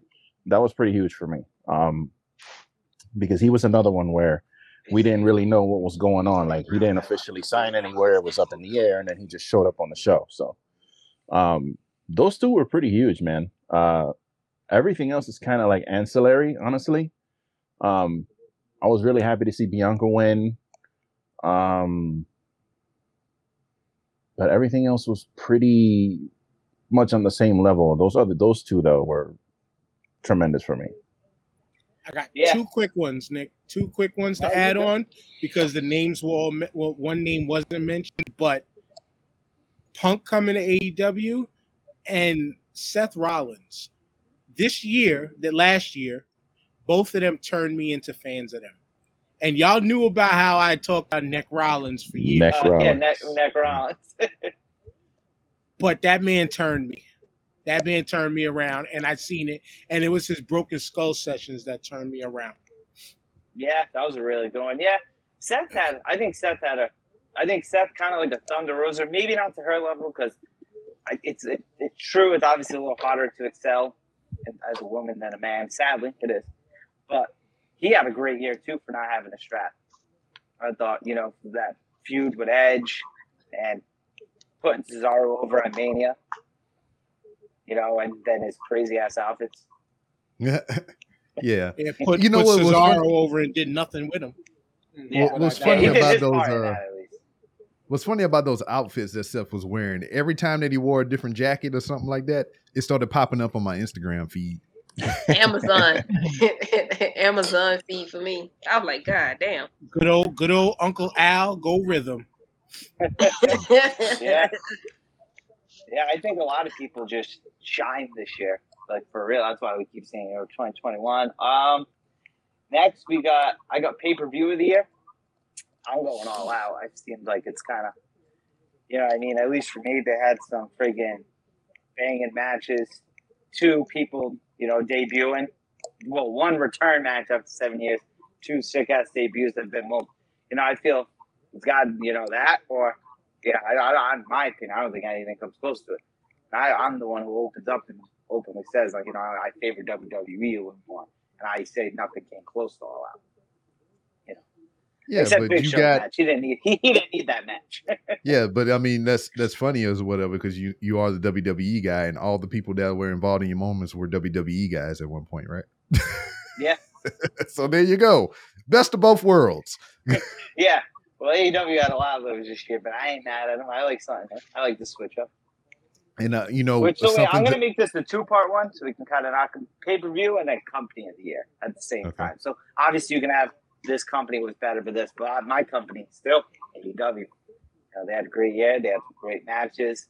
You know, great signings, great things they're doing. People like I love MJF now. I was whatever at MJF when he first signed. Like I didn't hate him, but like yo, that dude sold me probably more because of what he's doing lately with Punk. And I love how AEW kind of relates why like the company I voted them over. It's like, yo, they're letting this dude talk about how he's willingly gonna get offers from like WWE, like the great bid of 2024. Like it's crazy that they're allowing him to do that because you know WWE would never fucking allow that. You know, the closest thing they got, the closest thing they'll do, which maybe that's them being professional. I don't know. I'm a shit talker, so I like shit talking, but the closest they get is simply Edge said they they're talking about you on the other show, the Miz. Like that was it. That's like the furthest they went. But the fact they let him do that, that's why also they're my company of the year for little shit like that that they get to do, and the matches are just you know great. Yeah, I'll give you all out. Same thing. Uh, despite the uh, despite the I I would have could have threw WrestleMania in, not, but only night one. But night one really was just that moment of Sasha and Bianca, in my opinion. So yeah, all out the debuts and all of that. Company of the year, Likewise, AEW and GCW Yeah, Because had a great GC year. because AEW and the Forbidden Door of the first half of the year gave light to everyone. Like that's what made the boom in professional wrestling out, outstanding. Was No, because no, it didn't. No, it didn't. No, it didn't. It was It- Adam Cole that made the boom. Well, anyway, anyway, but the uh, again the boom in fandom and professional wrestling uh, uh, and the world Oh, I'm upset. explo- expo you know being exposed to everything. Lou doing the And ex- backflip again. There you go. Sorry, my phone's like at two percent, so I'm trying to make sure it doesn't die. There you go. But um, but yeah, but like it it it again the elevation of GCW was thank you AEW. You know, uh uh thank you AEW for making us pay attention to Impact. Mm-hmm. making us pay attention to impact which was and i you know again didn't watch too many matches but you started to realize what was going on and stuff and and uh, oh, christian i mean christian cage winning the impact title and then running over there and and yeah aew was the company of the year because of the freedom the freedom again in professional wrestling allowing their allowing their wrestlers to cut their own promos as long as they kept it on topic, but they didn't hand them a script. You know, there was freedom. Um, all the new additions that that just that added to the product. I mean, it's kind of hard to pick against AEW. It's kind of hard to pick against them, especially B Rob when the other did the the big show was cutting everybody because they were hoarding everybody because of AEW's presence. Mm-hmm. What about uh? Is Christian the only dude that showed up in like three sh- companies this year? Mm, Kenny Omega because he he did AEW, he did Impact Triple A. and AAA, Yeah, I guess. and then and then not to higher, but yeah. and then two we again Forbidden Door, Tony Khan allowing his guys to to get independent bookings. There were probably wrestlers who did more appearances than them, Yeah. but with if we're talking on the upper echelons, yeah, you know, Omega, Spell okay. Collector. Shit, I mean, you hell, you had FTR pop up at um ROH Final Battle and shit. Yeah. You know, Yeah. That and tri- and crazy. triple and triple A. And Triple A, yeah. the champs. Yeah, they're the champs. What you got, B Ron? Um, what what is this event or show? Pay per Uh, view, pay per view, and company. oh, oh, pay per view. Because you can. Uh, yeah, pay per view for me was all out because of all the things, and like I said, it, in decades I have never spent money on these pay per views, and this was like the first time that I legit went into there, went to the app, typed in my credit card information and everything, put the expiration date, then flipped it over on the back, gave him the little three digit pin, and I was like, sign me up. You know, so all out is it for me. And then also, I mean, outside of New Texas Pro Wrestling, uh AEW um is is the show. It's just I, I've enjoyed everything they've done. And um I enjoy everything that they're doing. I mean, they've been leading me down a rabbit hole, like Dan been saying, uh, of GCW, which god damn, GCW put on a lot of fucking shows. Man, it's just like they put on what two shows a month, and it's just blowing my fucking mind. Uh, all the uh, content that they're producing over there, all of, a, a little of it is hit and miss. I'm not gonna lie, but for the most part, is uh, all thoroughly enjoyable. Um, but yeah, that's it. Dominique.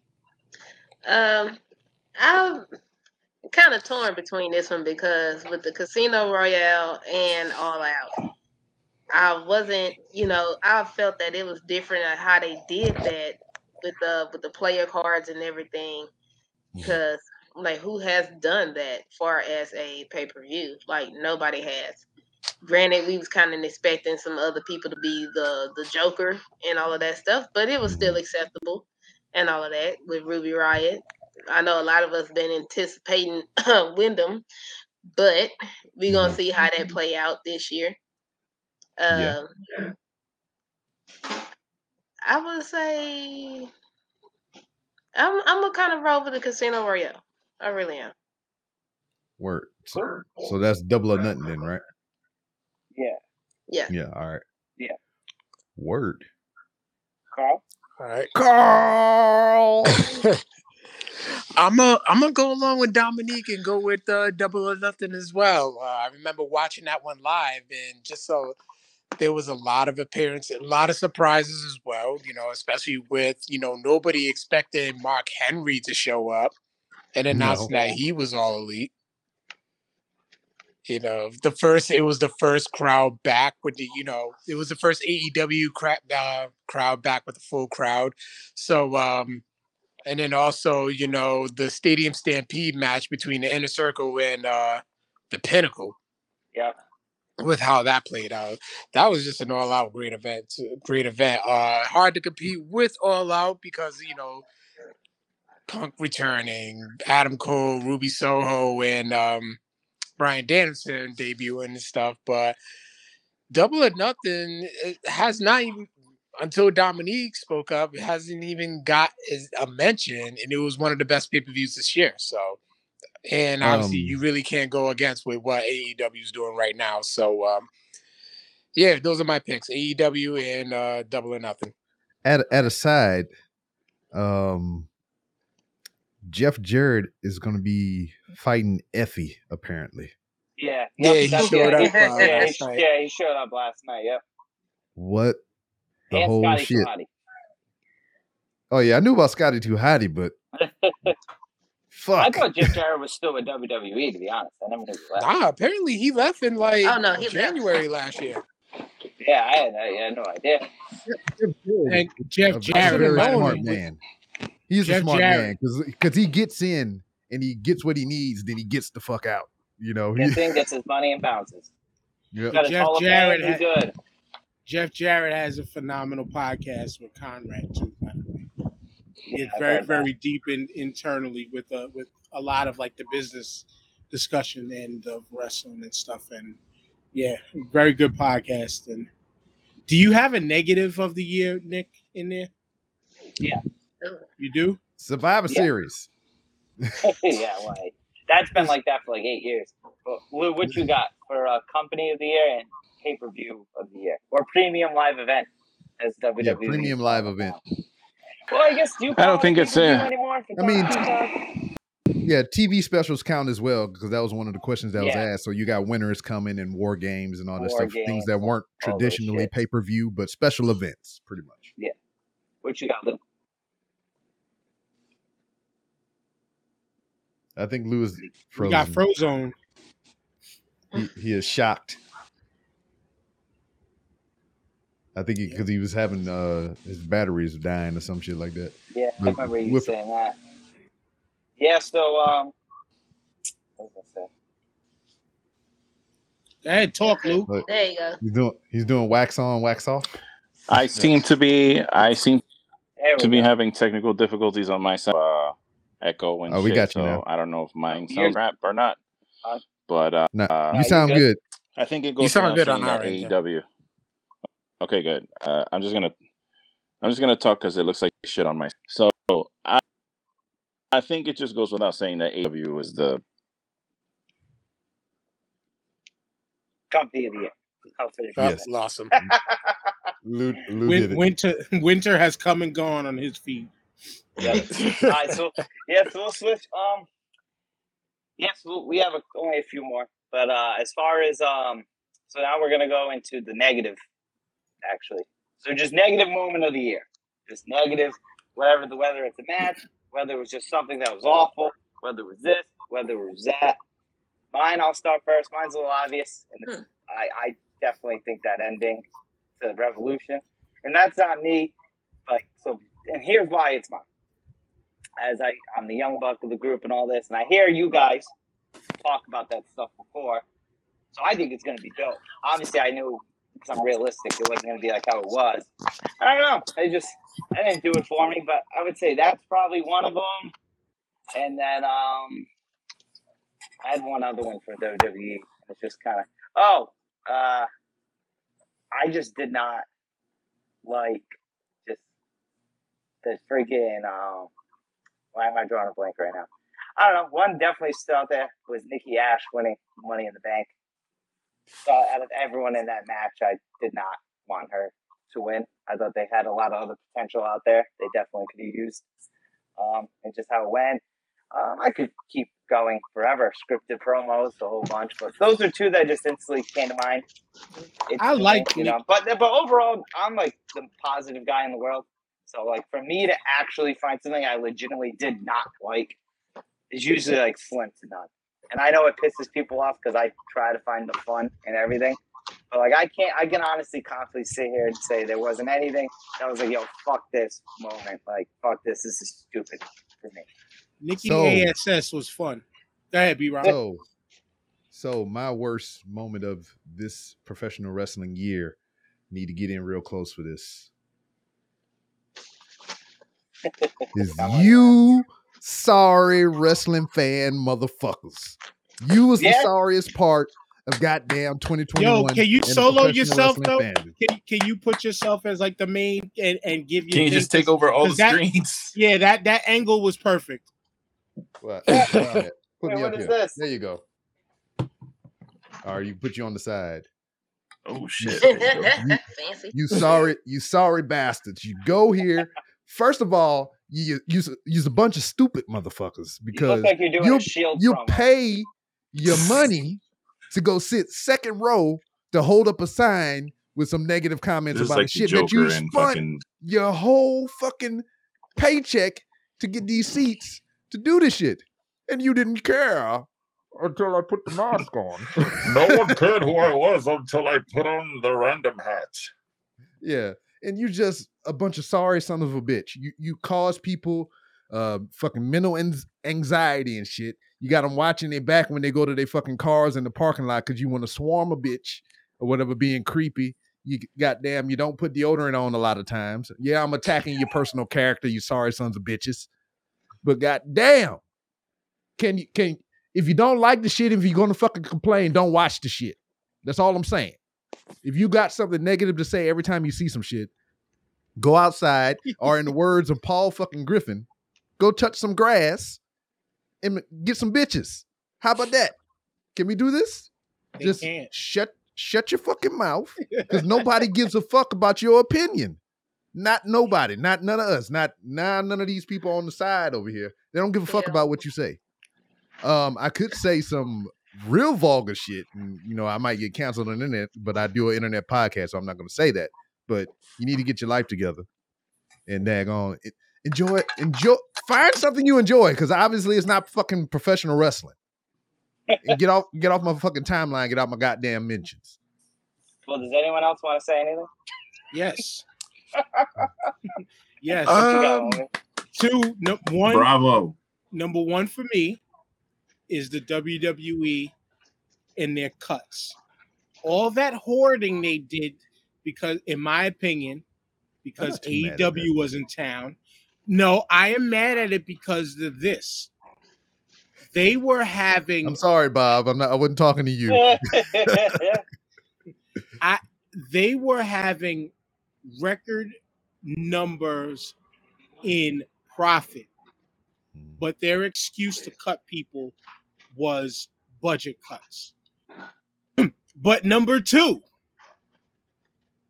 is Booker T. Okay, so let, let, let us hold on. I, I get what you're saying, but we, we got to realize that the internet is a fucked up place as well. So a lot of the quotes that we might have heard might have been some doctored shit that people made up. No, But I, A lot I- of the time, he is on some fuck shit. B-Rob? B Rob, if I stopped listening to his Hall of Fame show because it was just as bad as the internet wrestling community who stands for the WWE. Now, granted, the man gets paid by the WWE till this day. He's still on all their pre Till this day. and I am a huge fan of Booker T. But it was it just to me, abs- it's absolutely disgusting that what does come out of his mouth, and it's always anti AEW. Just because you make you cut a you get a check cut by the WWE doesn't mean you got to shit on your rivals all the time. You got to pick and poke holes through all your rivals or through all the rivals every single time you are on a microphone. They are doing good shit out there. I'm sorry, it's not as as as uh he, as he likes to call it. They they're doing the same Shakespeare as the WWE would be doing. But it's like cool the fuck down. And like Carl mentioned, the big surprise of Mark Henry being all elite was a shocker. And even Mark Henry on a day whenever he was on the radio show, at least was before he signed all elite, everybody thought he was a WWE shill. But he would tell you, I love pro wrestling. And would be able to big up at least what was good within the world of pro wrestling. It seems anytime something AEW does good, especially when it comes to talents who just left WWE, he's finding something wrong to say about them.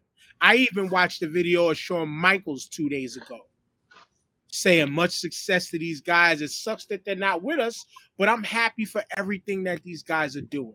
Was he looking at the camera whenever? um, Yes, he- yes, he Okay, was. 'cause you know you got the- yeah, yeah, yeah, yeah. All right. He got the googly eyes sometimes. It's, you know, uh, that old coke flow, that old it's that old coke flow coming back sometimes and fucked up his vision. But with Booker T, it seems to never be anything good for anything non WWE related that comes out of his mouth. And it's depressing. And in my not depressing, but it's it's it's heartbreaking and it shows you don't really love to me, it's like you you do own a school, but do you really love the sport as a whole? It draws But- that fair question guess- to me. Yeah, I ain't, I ain't gonna argue with you because he does say some wild shit. But there's a lot of motherfuckers out there who don't give WWE the credit it deserves. Shits on everything they do and wipes. Uh, AEW, they, they, you know me. I find the positive in everything. Nick, yes, you, I agree. And even when we have our discussions, you give credit where credit is due. Mhm. And But I, he you don't see do that, that. And, and it just seems that he doesn't do that. He doesn't do it. Like I, you lost a fan, and, and I am I in the ring. Booker T is still one of my all-time favorites, especially as a black wrestler. He might be number one all time. It's because you can You know dig what I'm it. saying? Huh? You said Because I you can dig it. No, Oh, because you 'cause I can dig it. Oh yeah, Sucker. yeah, no doubt, no doubt, no doubt. But and, and I mean all his accolades and everything. Like, and again, man, this is this is Captain WCW. Like, this is WCW's last world champion. You know what I'm saying? Like, it's I, it's it's just it's just sometimes it's hard to get over what this man says, and he lost a, somebody listening to his show behind that. I'm, I'm sure I might not even been the only one. I might not have been the only one. I just I just never started. So Yeah, There you same. Yeah. what you got next, Nick? Or uh, do we get Uh, everybody? Lou, we'll go with Lou. What you got, Lou? Yeah, so I think the can y'all hear me? Because I don't have a mic plugged Yes. in. We Okay. Yeah, go ahead. see So I think the worst thing for me this year was not so much the releases because it seems like for the most part, most of those people are happy with being released. Mhm. I think it's more it has more to do with the lack of um judgment in some of these releases. For me, the worst moment is the not using this talent the way you should have. Like, bro, I, this guy might not be the best dude. He might not be the most technical, but bro, Karrion Kross, like that dude has the look. Scarlett has the look. He has the ability. He can talk. He might not be the best talker in the world, but he can Yep. talk. His You know- entrance is the shit. and they put him in a gimp mask. You couldn't figure out how to get Karrion Kross on your roster and use him, bro.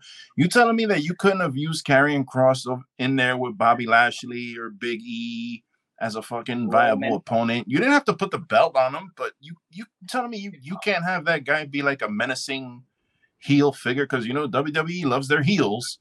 You you couldn't use like a, a Karrion Kross or or you know Keith Lee also like God damn it, man. That's who I So, wanted to and- say. I didn't. I didn't want to intrude on your spot, but Bearcat.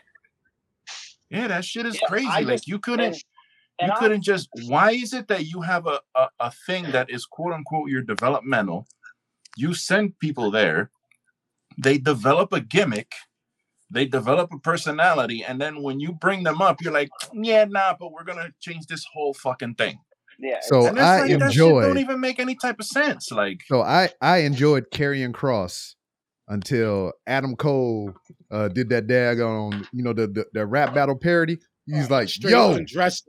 No, no, no. He's like, yo, I'm about to end this whole man's career.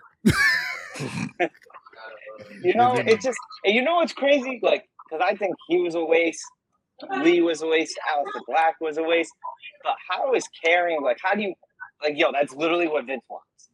even like just to finish it off, even Ruby, like look at Ruby. You had you had her on your roster. You had Ruby Riot on your roster, and you had her just losing every match she was in or sitting in catering. Now she's in another company and she's about to challenge for a championship. And she's out there making people look like she's gonna make you know how good she's gonna make Jade look? Like I'm not one of these people who hates on Jade because I like Jade a lot, but she is green. But you know how much better she's gonna be because she's gonna be in the ring with Ruby. Like you can't figure out a spot for her to. I, I just I don't. Yeah.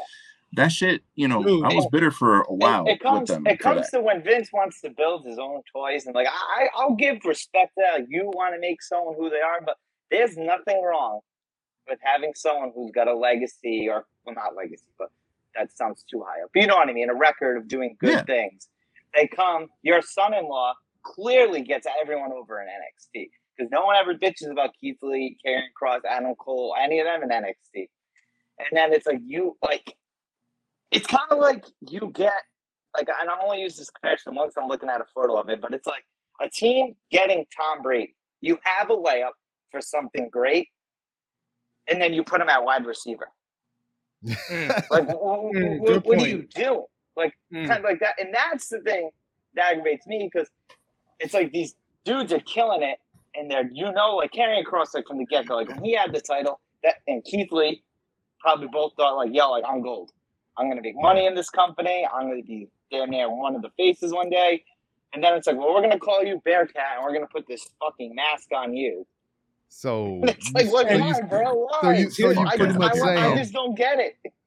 so you I pretty much don't get it. saying you pretty much saying what I was saying about Adam Cole to Karrion Kross, but bear. instead it was Vince McMahon to everybody else. He's like, "Yo, I'm about to end this whole man's career." Yeah, it's like But just to continue on, and I'm hopefully I'm not stealing y'all thunder, Dominique uh, or or, or Carl, but to add on to You Lou's thing, Stealing thunder? Come on, and now. and, and and just adding in the elimination of Mm. NXT Black and Gold was fucking. It was it was again it was yes, Vince's vision was not made and was not sold. Mhm. That and, and but the one you did forget, Lou. Now I don't think you forgot was oh. when we're talking when you're talking about releases. You let go of the Fiend, one of Yeah. your most marketable characters Profitable that too. you that you've ever had. You let that man walk too. They, they they had people spending six hundred and something hundred dollars Oh, on no, some no. No, that, no, that Bro, fiend Sex belt. Was twelve hundred dollars. I, no, I thought it was no, it was six thousand dollars. Well, at first it was six thousand. yeah. Yeah, when it when they first did it, they they started doing it at six thousand dollars when they first debuted it, and it was under the assumption to where like, you know, nobody ain't gonna never want this damn belt, so we'll make it Yeah. outrageously high and whatever, and then people started asking for it, and they lowered the price to like all the other shit. a lot of people think he's gonna come back. I don't think so. Yeah, you're gonna come back That's not looking good. somewhere else.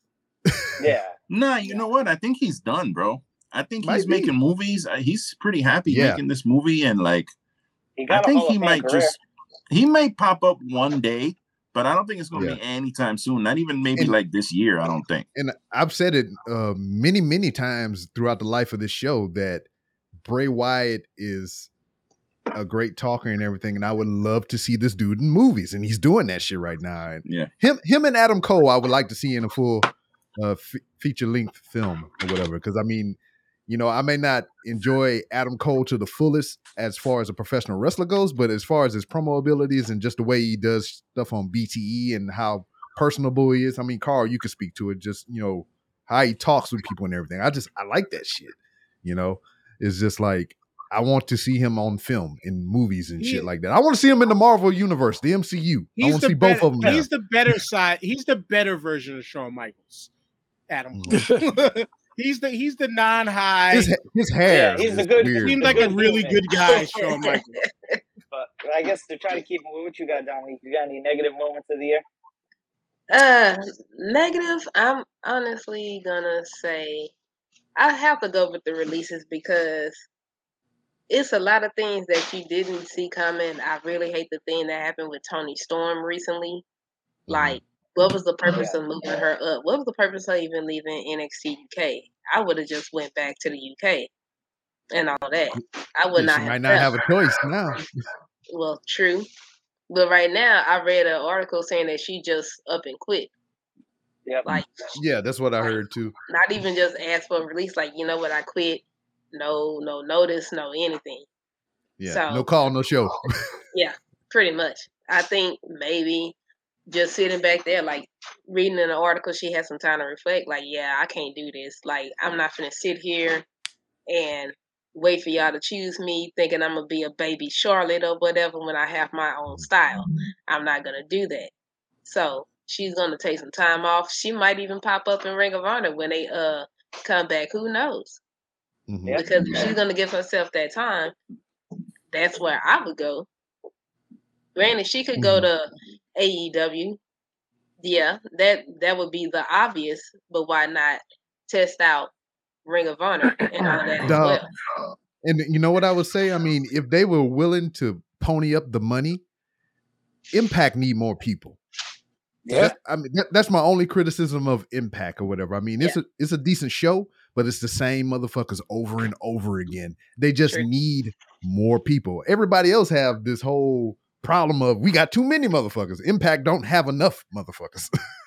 on that on that topic real quick before we go to call. So see how like they apparently made an offer to Wyatt, they made an offer to Strowman, and they said no because of money.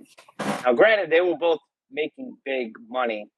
How much do you think Impact paying dues? Like, how much do you think they offered? Like, I think Strowman was making two million before he left.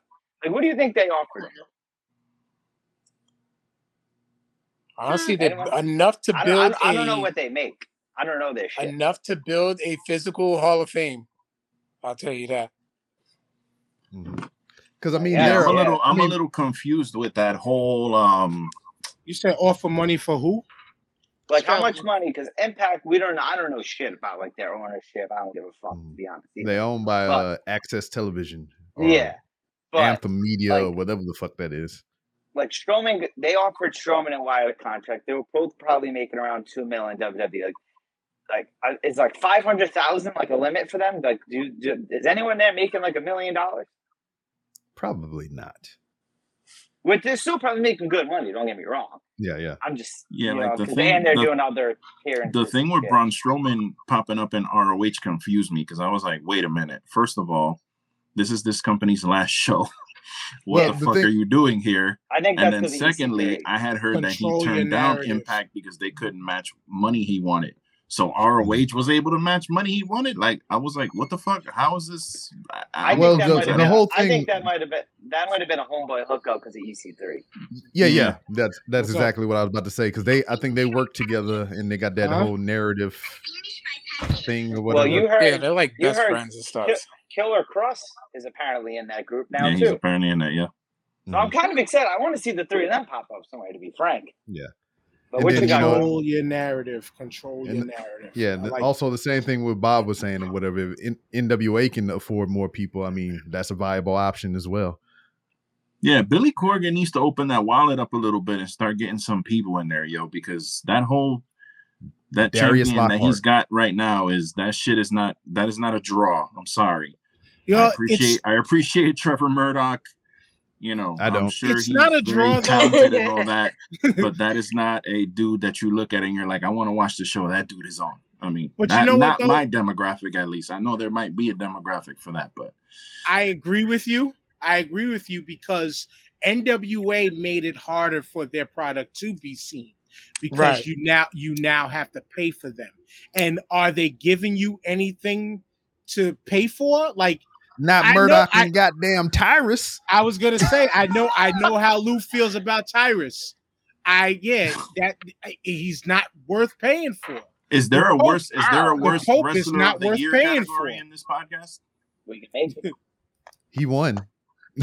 Oh, okay. Well, did Yeah, Carl 'cause- did, did Carl and Dominique go because they could Yeah. be? I haven't gone yet. Yeah, she just Yeah, went. We got go. Carl. We got Carl, and then we only got two more. We're gonna go to. All right. If there's Pretty much, it's all been about the releases. It's all about And the the boom. culprit, Hey, Oh. devil himself, and Fuck the. Cowboys. And Hey, the wait, before wait, before you go, I remember. in his Before- wait, influence. Wait, before you go, quick. Remember around SummerSlam, they were Nick Khan did that like twenty five minute interview. Did any of you actually listen to it? Yes. It I wasn't like awful, No, he's he's a very intriguing person. And I think But- he's smart. Like he's the one getting Bad Bunny, Migos. Like so, like he's probably Yeah, having the influence. And him and the Rock releases. homeboys. Yeah, like that dude probably doing. A, he realistically is doing a lot of good for the company. I, I don't hate him, but he's letting people go. But they all seem happy when they're gone anyway. So that's why like I feel bad for the releases. But ninety eight percent of them motherfuckers happy they're gone anyway. So that's why I'm like everyone's like they let this person go. I'm so upset, and everyone's like, good. I'm happy I'm gone. Yeah, but It's a lot of this, a lot of the bad that we have gotten was mainly because Yeah. of his influence. Regard, you know, for instance, saying, "Okay, we're not going to focus on, you know, getting independent wrestlers. AEW can have them." That's Nick Khan's influence. Okay, turning NXT into In Living Color. Don't don't Yeah. do it living color like No, that. they turn they turn it into Nickelodeon. They just miss Yes. slime. Yeah, right. That's uh, a, a all that is Nick Khan's influence. I won't. I don't want to necessarily say Bruce Pritchard because Bruce Pritchard pretty much knows better, but he just kind of has to do what he's told.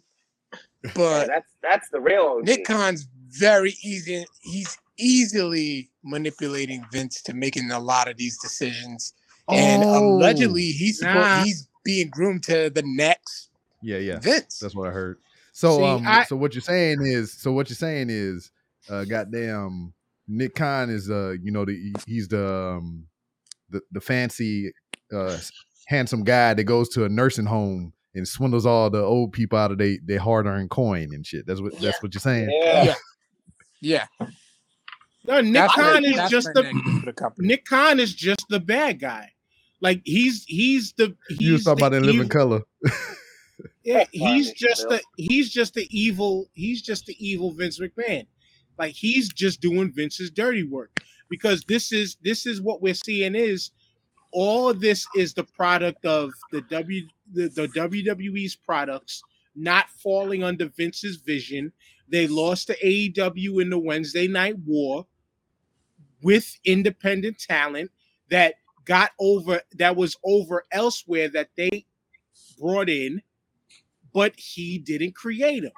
And where we're seeing that is they just cut all these people, and then now because of the NIL, just signed all these college athletes because they can groom them like breeders from the, from the bottom and bring them upward, possibly eventually. WWE comparing this to music is one big 360 deal. Yep. If, if they can't get a piece of everything that you do as it, under their company, goodbye. See you later. And but, I just but think to play Nick- but to play devil's advocate, can you hate on that? Like no, because because they're, they're they're time tested and proven, Nick. They're time tested and proven, and and so, but we can hate on it from the fan standpoint because you clearly took away what we love for weeks on the end. Carl, you know this from the radio show. Religiously, they would preach how that was the best wrestling show. More fire Marshall Bill references. exactly. Let me tell you something. And that's a classic lead off for promos in professional wrestling. Yo, let me tell you something, Bob Cotto. Let me tell you something, Vince. You know what I'm saying? Like, but I'm gonna keep telling y'all the WWE is the greatest 360 deal in that sport in that in sports entertainment. Yep. if they can't last get a piece off of everything, it's fuck you. And I Yeah. can't blame. I just think Nick Khan is just there doing his job. Yeah. You know, Can't- I, I with you, call. I'm with you, job. Paul. But he's just kind of just doing his job. Yeah. It sucks. Let me tell you something, Mean Gene. so, uh, so now we'll switch up because we've been going for a, a grip. So the last two, we'll start with this one, uh, match of the year, right? Um, mine, what I went with was Walter and Dragunov. That was just Ooh. a banger. That's real good. That was a Yeah. banger because I watched it with Rob. We watched it, and Yeah, we watched that in Vegas. Yeah. we watched that at a restaurant. I had to rewatch it again, and the reason I say that is because here's where immaturity comes in with me, and I'll quickly say with the companies is I'm still that guy who loves the props. Like I love the money in the bank matches. Like I, I oh I want to see weapons. Like I, I still have that child in me. I'm very open about it. But man, those two just beat the living shit out of each other. and it's like that's what it is. That I like the violence part of it. It's like if you ain't hitting each other with chins, yo, you're gonna beat the piss out of each other. And those dudes beat the pit. Like I like that. Like I could picture like Sheamus and Drew, just an example from their style. They're gonna fight. Hey, yo, like we're gonna give it to each other. Like I kind of wish everyone was kind of like that in a way. Just like the little things. Like I don't know if you remember what was that one match when Strowman by accident was going too much and fucking kneed Lesnar in the face. Oh yeah, that was a Royal fucking- Rumble. Yeah. Yeah, Lesnar flat out clocked him. Like I love shit like that personally. But yeah, so Walter and Dragunov, that was just a banger. I know we all talked about it, said it, so I'm You not like going to break it down. But that was You a like it stiff. Yeah. Pause. throw, throw them potatoes. Nah, don't you do that Paul shit over here. You's a grown ass man. I gotta you get you one know what you're talking about. I gotta get one in per podcast, bro. What you got, Dan? What, what, what you got, man? that was that was my that was my match. Of, I, you know what? I'll give it up to that because that was my match of the year, longer than Danielson Omega. Mm-hmm. I get what you mean. So I so I give it up. I give it up for that man. Dragunov's chest. Yeah. Boy, I feel for him. Dominique, his his did get worse worse on than uh, after. I was just saying. Oh, I, it's like I just had a flashback with Walter slapping uh, Adam Cole at Worlds Collide because I was Mm. there, and that that hurt. The echo, I watched that with Yeah. Carl. The echo. Yeah, that, you that did. was there. I was like, oh Jesus. Yeah, didn't I No. FaceTime you that? time? But yeah, I, I'm a, I'm gonna give it up to that match because as, as I think about it now, because like I said da- Danielson Omega again, o- Kenny Omega, this dude is a five-tool player. If we're giving baseball references, like that man could do anything. You never get the same match. Every match is damn near flawless. But Walter Dragunov was, whew, like you said, like you stiff, hard hitting. I mean, it it it told a great story because it kept you on your feet, up and down. And then once again, somebody losing the title after what was it, almost a two year reign? Walter had the belt, three year reign. Walter Yeah. had the, yeah. it- you got to give it up to, to to a feat like that being a being a you know being accomplished. mine was the uh Young Bucks and the Lucha Brothers in the cage. Whew, Mm. Jesus, That that one, Woo. that hurt. Look, that was one because I mean I'm guilty of it because you know I, I do the wrestling podcast and other things, whatever. So I'm kind of like on my phone doing a lot of these things or whatever. But this match, I was like, drop the phone and I'm watching it intently, and it was just it took me all over the place. I mean, yeah, was it a spot fest? But I like that shit. So I mean, it is what it is. But that was my match of the year. Excuse me. Lulu, So I have actually I have two, and they're both a little weird. I, I've talked about this one. I actually talked about both of these before on a podcast with you guys. Um, Bandito Flamita versus Rey Horus. That Yeah, yeah, triple yeah. threat match Mhm. from ROH 19th anniversary. That is a fucking tremendous match. Um, if you haven't seen it, it's actually now on YouTube, so you can watch it for free on there. I just it Bandito and and and Fl- Flamita, demonic Flamita, whatever he wants to call himself. Those dudes are tremendous, man. The, the, the match is incredible for me. I just I've watched it a few times, and it may not be the best match of the year, but I'm just gonna go with my two personal favorites because they're just.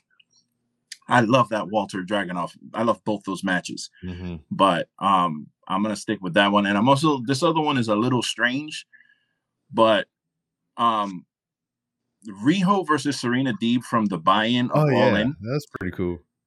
Listen, that match, I've watched that match like 16 times. And the With thing or with that match lotion? is that that was the first, well, that was the first pay-per-view for them with fans in the building. Mhm. If you guys remember that, like that was the first full pay-per-view with a full arena full of fans, you know, after all the COVID bullshit.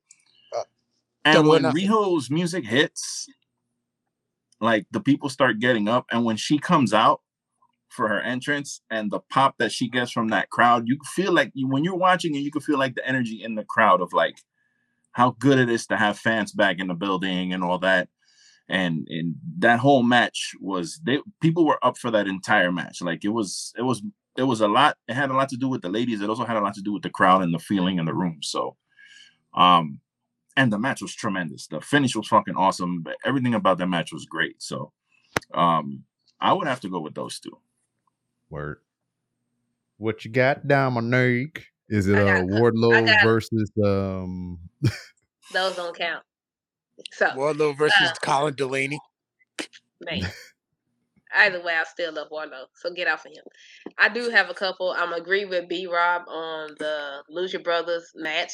That match alone, I was just like, I was sitting. I was like, don't eat or drink anything because I might choke.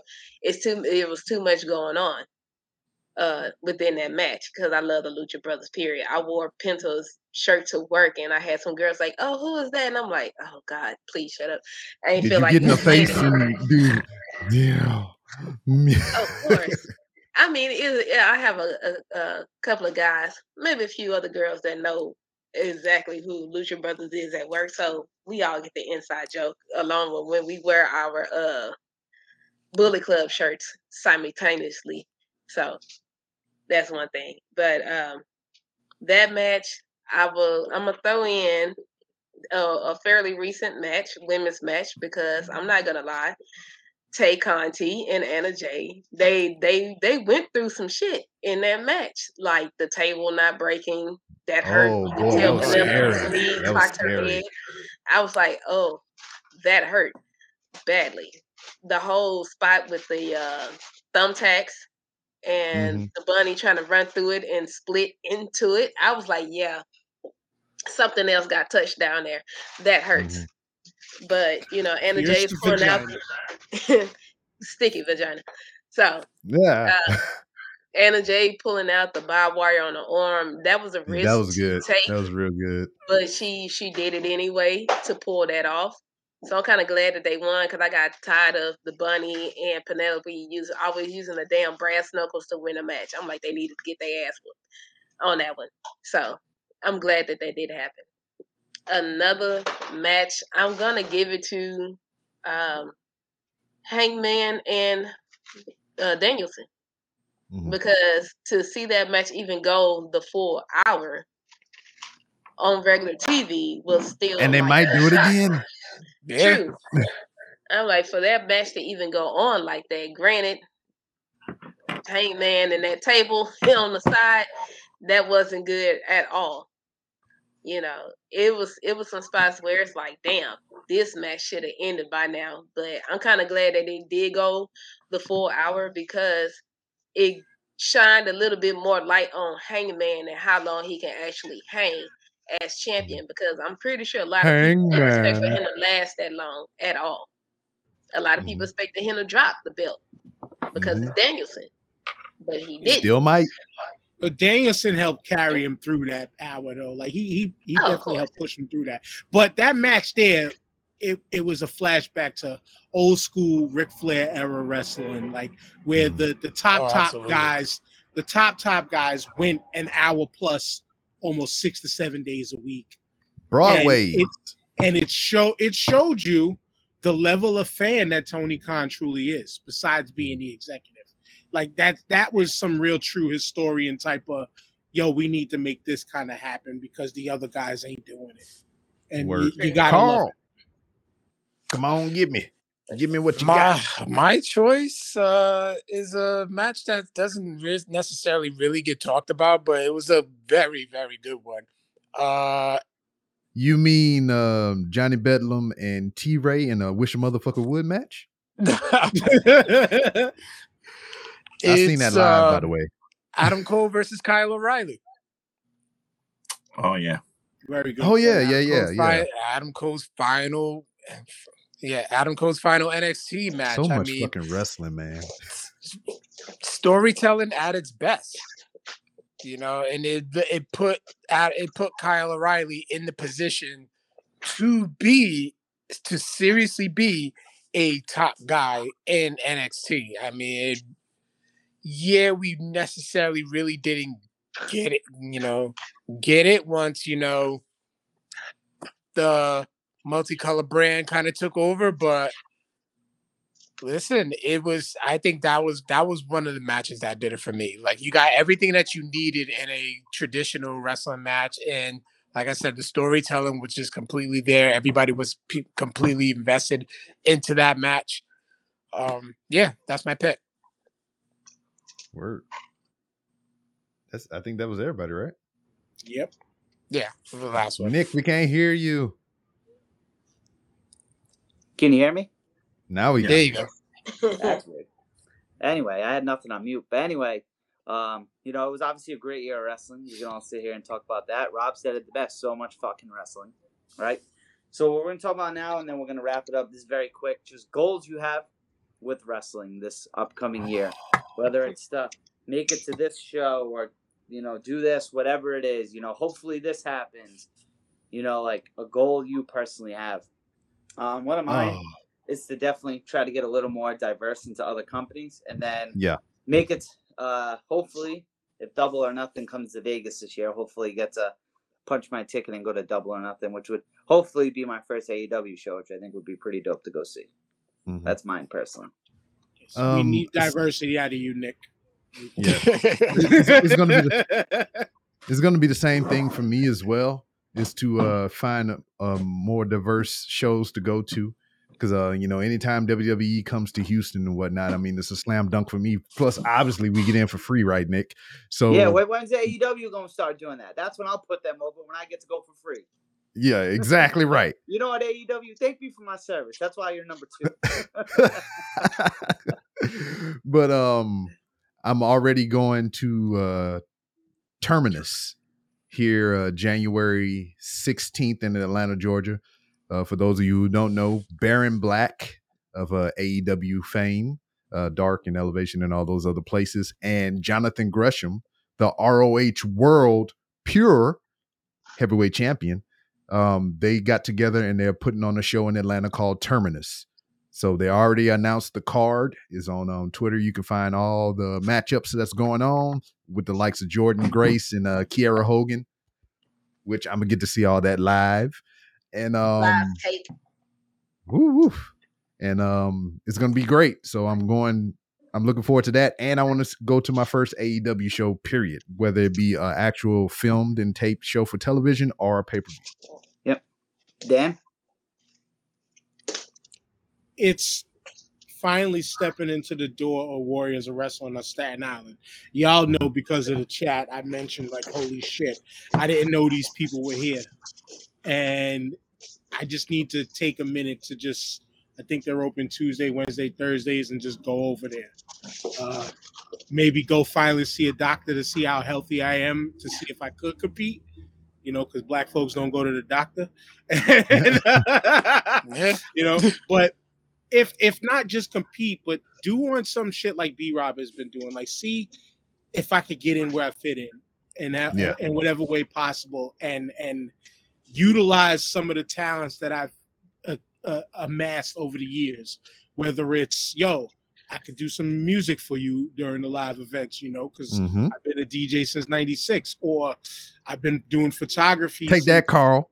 I've been I've been doing photography since uh 2010, you know what I'm saying? Or even video work. I used to work for a rap, battle rap league that if they need to see shit, I got videos that I've been a part of that's got hundreds of thousands, possibly millions of views. They're not my videos, but I was one of the staff who filmed it to create the shit. Whatever it is, even if it's to just, yo, like I don't even think they they got to build the ring because I think they kind of get it got it stationary at the place. But really, I guess really just try to step in the door there and like you know see if I could get that one match in in my 40s. Which shout outs to my boy uh Damien. He goes by the names Bill Ding or Legion. Like he's been wrestling on and off for 20 plus years. But he said to me, he was like, yo, get trained. I'll be your first match. Because when we used to work together, this dude is like 500 pounds. And I used to, when I was younger, Big boy. stronger, I used to say, I can body slam your ass. And at that time, I probably could have because I was much stronger than where I am now. But if my homie can step in and give me that match, I'll make that happen.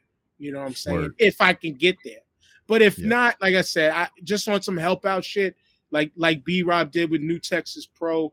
Uh, that's kind of my goal for for wanting to do that, and then see if I can make time to see some other independent shows. Like Yeah. take, take some trips to Atlantic City to see GCW shit, see some deathmatch wrestling live because I I mean I've always said it. I love the Japanese style of deathmatch wrestling, not so much the American, you know, American CZW shit, because that's just brutality and sticking roofing fucking tacks in your head just to be doing it. You know what I'm saying? Yeah. Like there's no it, it seems when I watch those style matches, there's no story being told other than let me jam I'ma this fuck in you your up. head.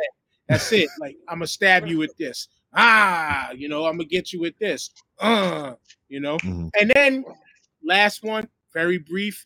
I'm still looking for the video of that guy who cut the other wrestler's finger off, and I'll leave it at that. Oh, What you got, Lou? Lou, what you got? Um, I don't. Uh, my camera is not working on my screen, so I don't know if you can see me. But I think We can see for you. me, They can see you. Okay, cool. Um, for me, it's just to kind of. This is gonna sound bad because all we do is talk about wrestling, but I want to talk about wrestling less. I want to actually I can get enjoy it. I get it. wrestling a little more because I tend to watch something and then pop right in the group chat and start giving dumbass opinions and then saying shit instead of action. I'll find myself sometimes there's a match going on and I'm, I'm looking at my phone and I'm like, what the fuck? What, why Yeah. did I rush home to watch this shit for me to be on Twitter talking about this wrestling that I'm supposed to be watching? So it's like, Mhm. I just want to enjoy more and maybe branch out a little more into like New Japan or get a couple matches in here and there to see, you know, what that's about and kind of broaden my horizons a little bit in that way. Um, Word. that's really it. And be nicer on That's Twitter really actually one. is another one. And Lou, and Lou, because you gonna try. were a ROH guy and you love like the pure aspect of professional wrestling, it's going to be very easy for you to enjoy New Japan. Word. Yes. Dominique, what you got? Um, man. I Man, this think feel like New Year's resolutions and shit. I'm trying. I'm gonna try to catch more New Japan because my my New Japan man Tama Tonga and all that stuff. I got to show him love and support and all of that stuff. But like right about now, because I'm I'm refocusing on trying to get my massage license and all of that because I want to get into sports massage. And one of my teachers, yeah, one of my teachers, he used to do that too for live events that used to come out here as well. And he was telling me like sometimes you can really end up being like somebody's regular personal massage therapist. So that's the the field I'm trying to break into with uh, awesome. wrestling. Yeah, Uh, I see. I see what you're doing. Because I'm trying to uh, See- move out. I'm trying to move out to Florida anyway. I got it. Dominique wants to be slapping meats. Hey, if I can You get know- to Wardlow, hey, you I know, know you all wanna- the big meaty men slapping meats. Nah, I'm Yep. joking. So, Carl, what you got? I'm just saying. I'm just Um, saying. It technically is still a good field to be in anyway. So yes, Yeah. it is. Yes, it is. Got Me, um, hopefully to you know have the other chance, you know, have the opportunity to uh, host more panels and probably get to you know get around to uh, doing some on-air personality work for a couple of uh, local uh, promotions out here like XWA, Top Rope Promotions, um, Beyond Wrestling. So yeah, right, bro. You keep You know. talking to friggin' Ruby, you're gonna be all elite. Yeah. I haven't talked to Ruby since that all- piano. but who know? Like, listen, who knows? I, I'm trying to, uh, you know, I be trying, but who knows? You know. Word. Yeah. That's Well, it. I think that's all we got. So we'll go around now. So, Mr. Mayor, plug what you got. Not much to plug other than hit the star5podcast.com. The Star5 Podcast on TikTok. That's been the most fun for me recently. The Star5 underscore podcast on Instagram. Come join the Star5 Podcast Facebook group. That's it.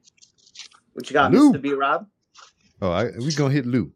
Oh, we're gonna hit Lou. Yeah, me. This is Lou from the BX, host of the Everything Podcast. Usually, I try to keep it humble. You know, in years years past, I've been like, "Yeah, I got my little podcast. It's, you know, you can go." Nah, fuck that. It's 2020. Go stream my podcast. It's on the everythingpodcastshow.com. Go to Instagram, the Everything Podcast Show. Check me out. My shit is dope. Stream my podcast. What he said. He got a dope ass theme song too. I'm jealous. What you got, Not me. Dominic? Um, hell, shit, not much actually.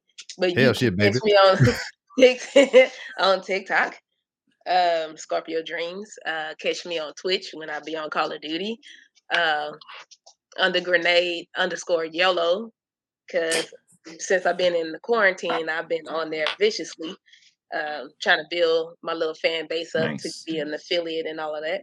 So I'll Other follow than you that, right now. nothing.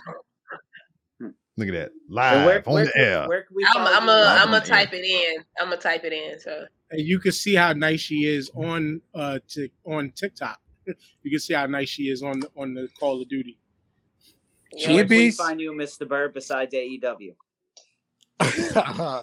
uh, on social media is at Mr. Bird 1027. You can catch me on the Codex Prime podcast and uh, uh, DJ in our local Providence Pirates uh, basketball games. Hopefully, I'll be off quarantine soon and I'll be back for you know this rest of the season, uh, January 8th. And Lord knows how man, I'm pretty much booked every weekend.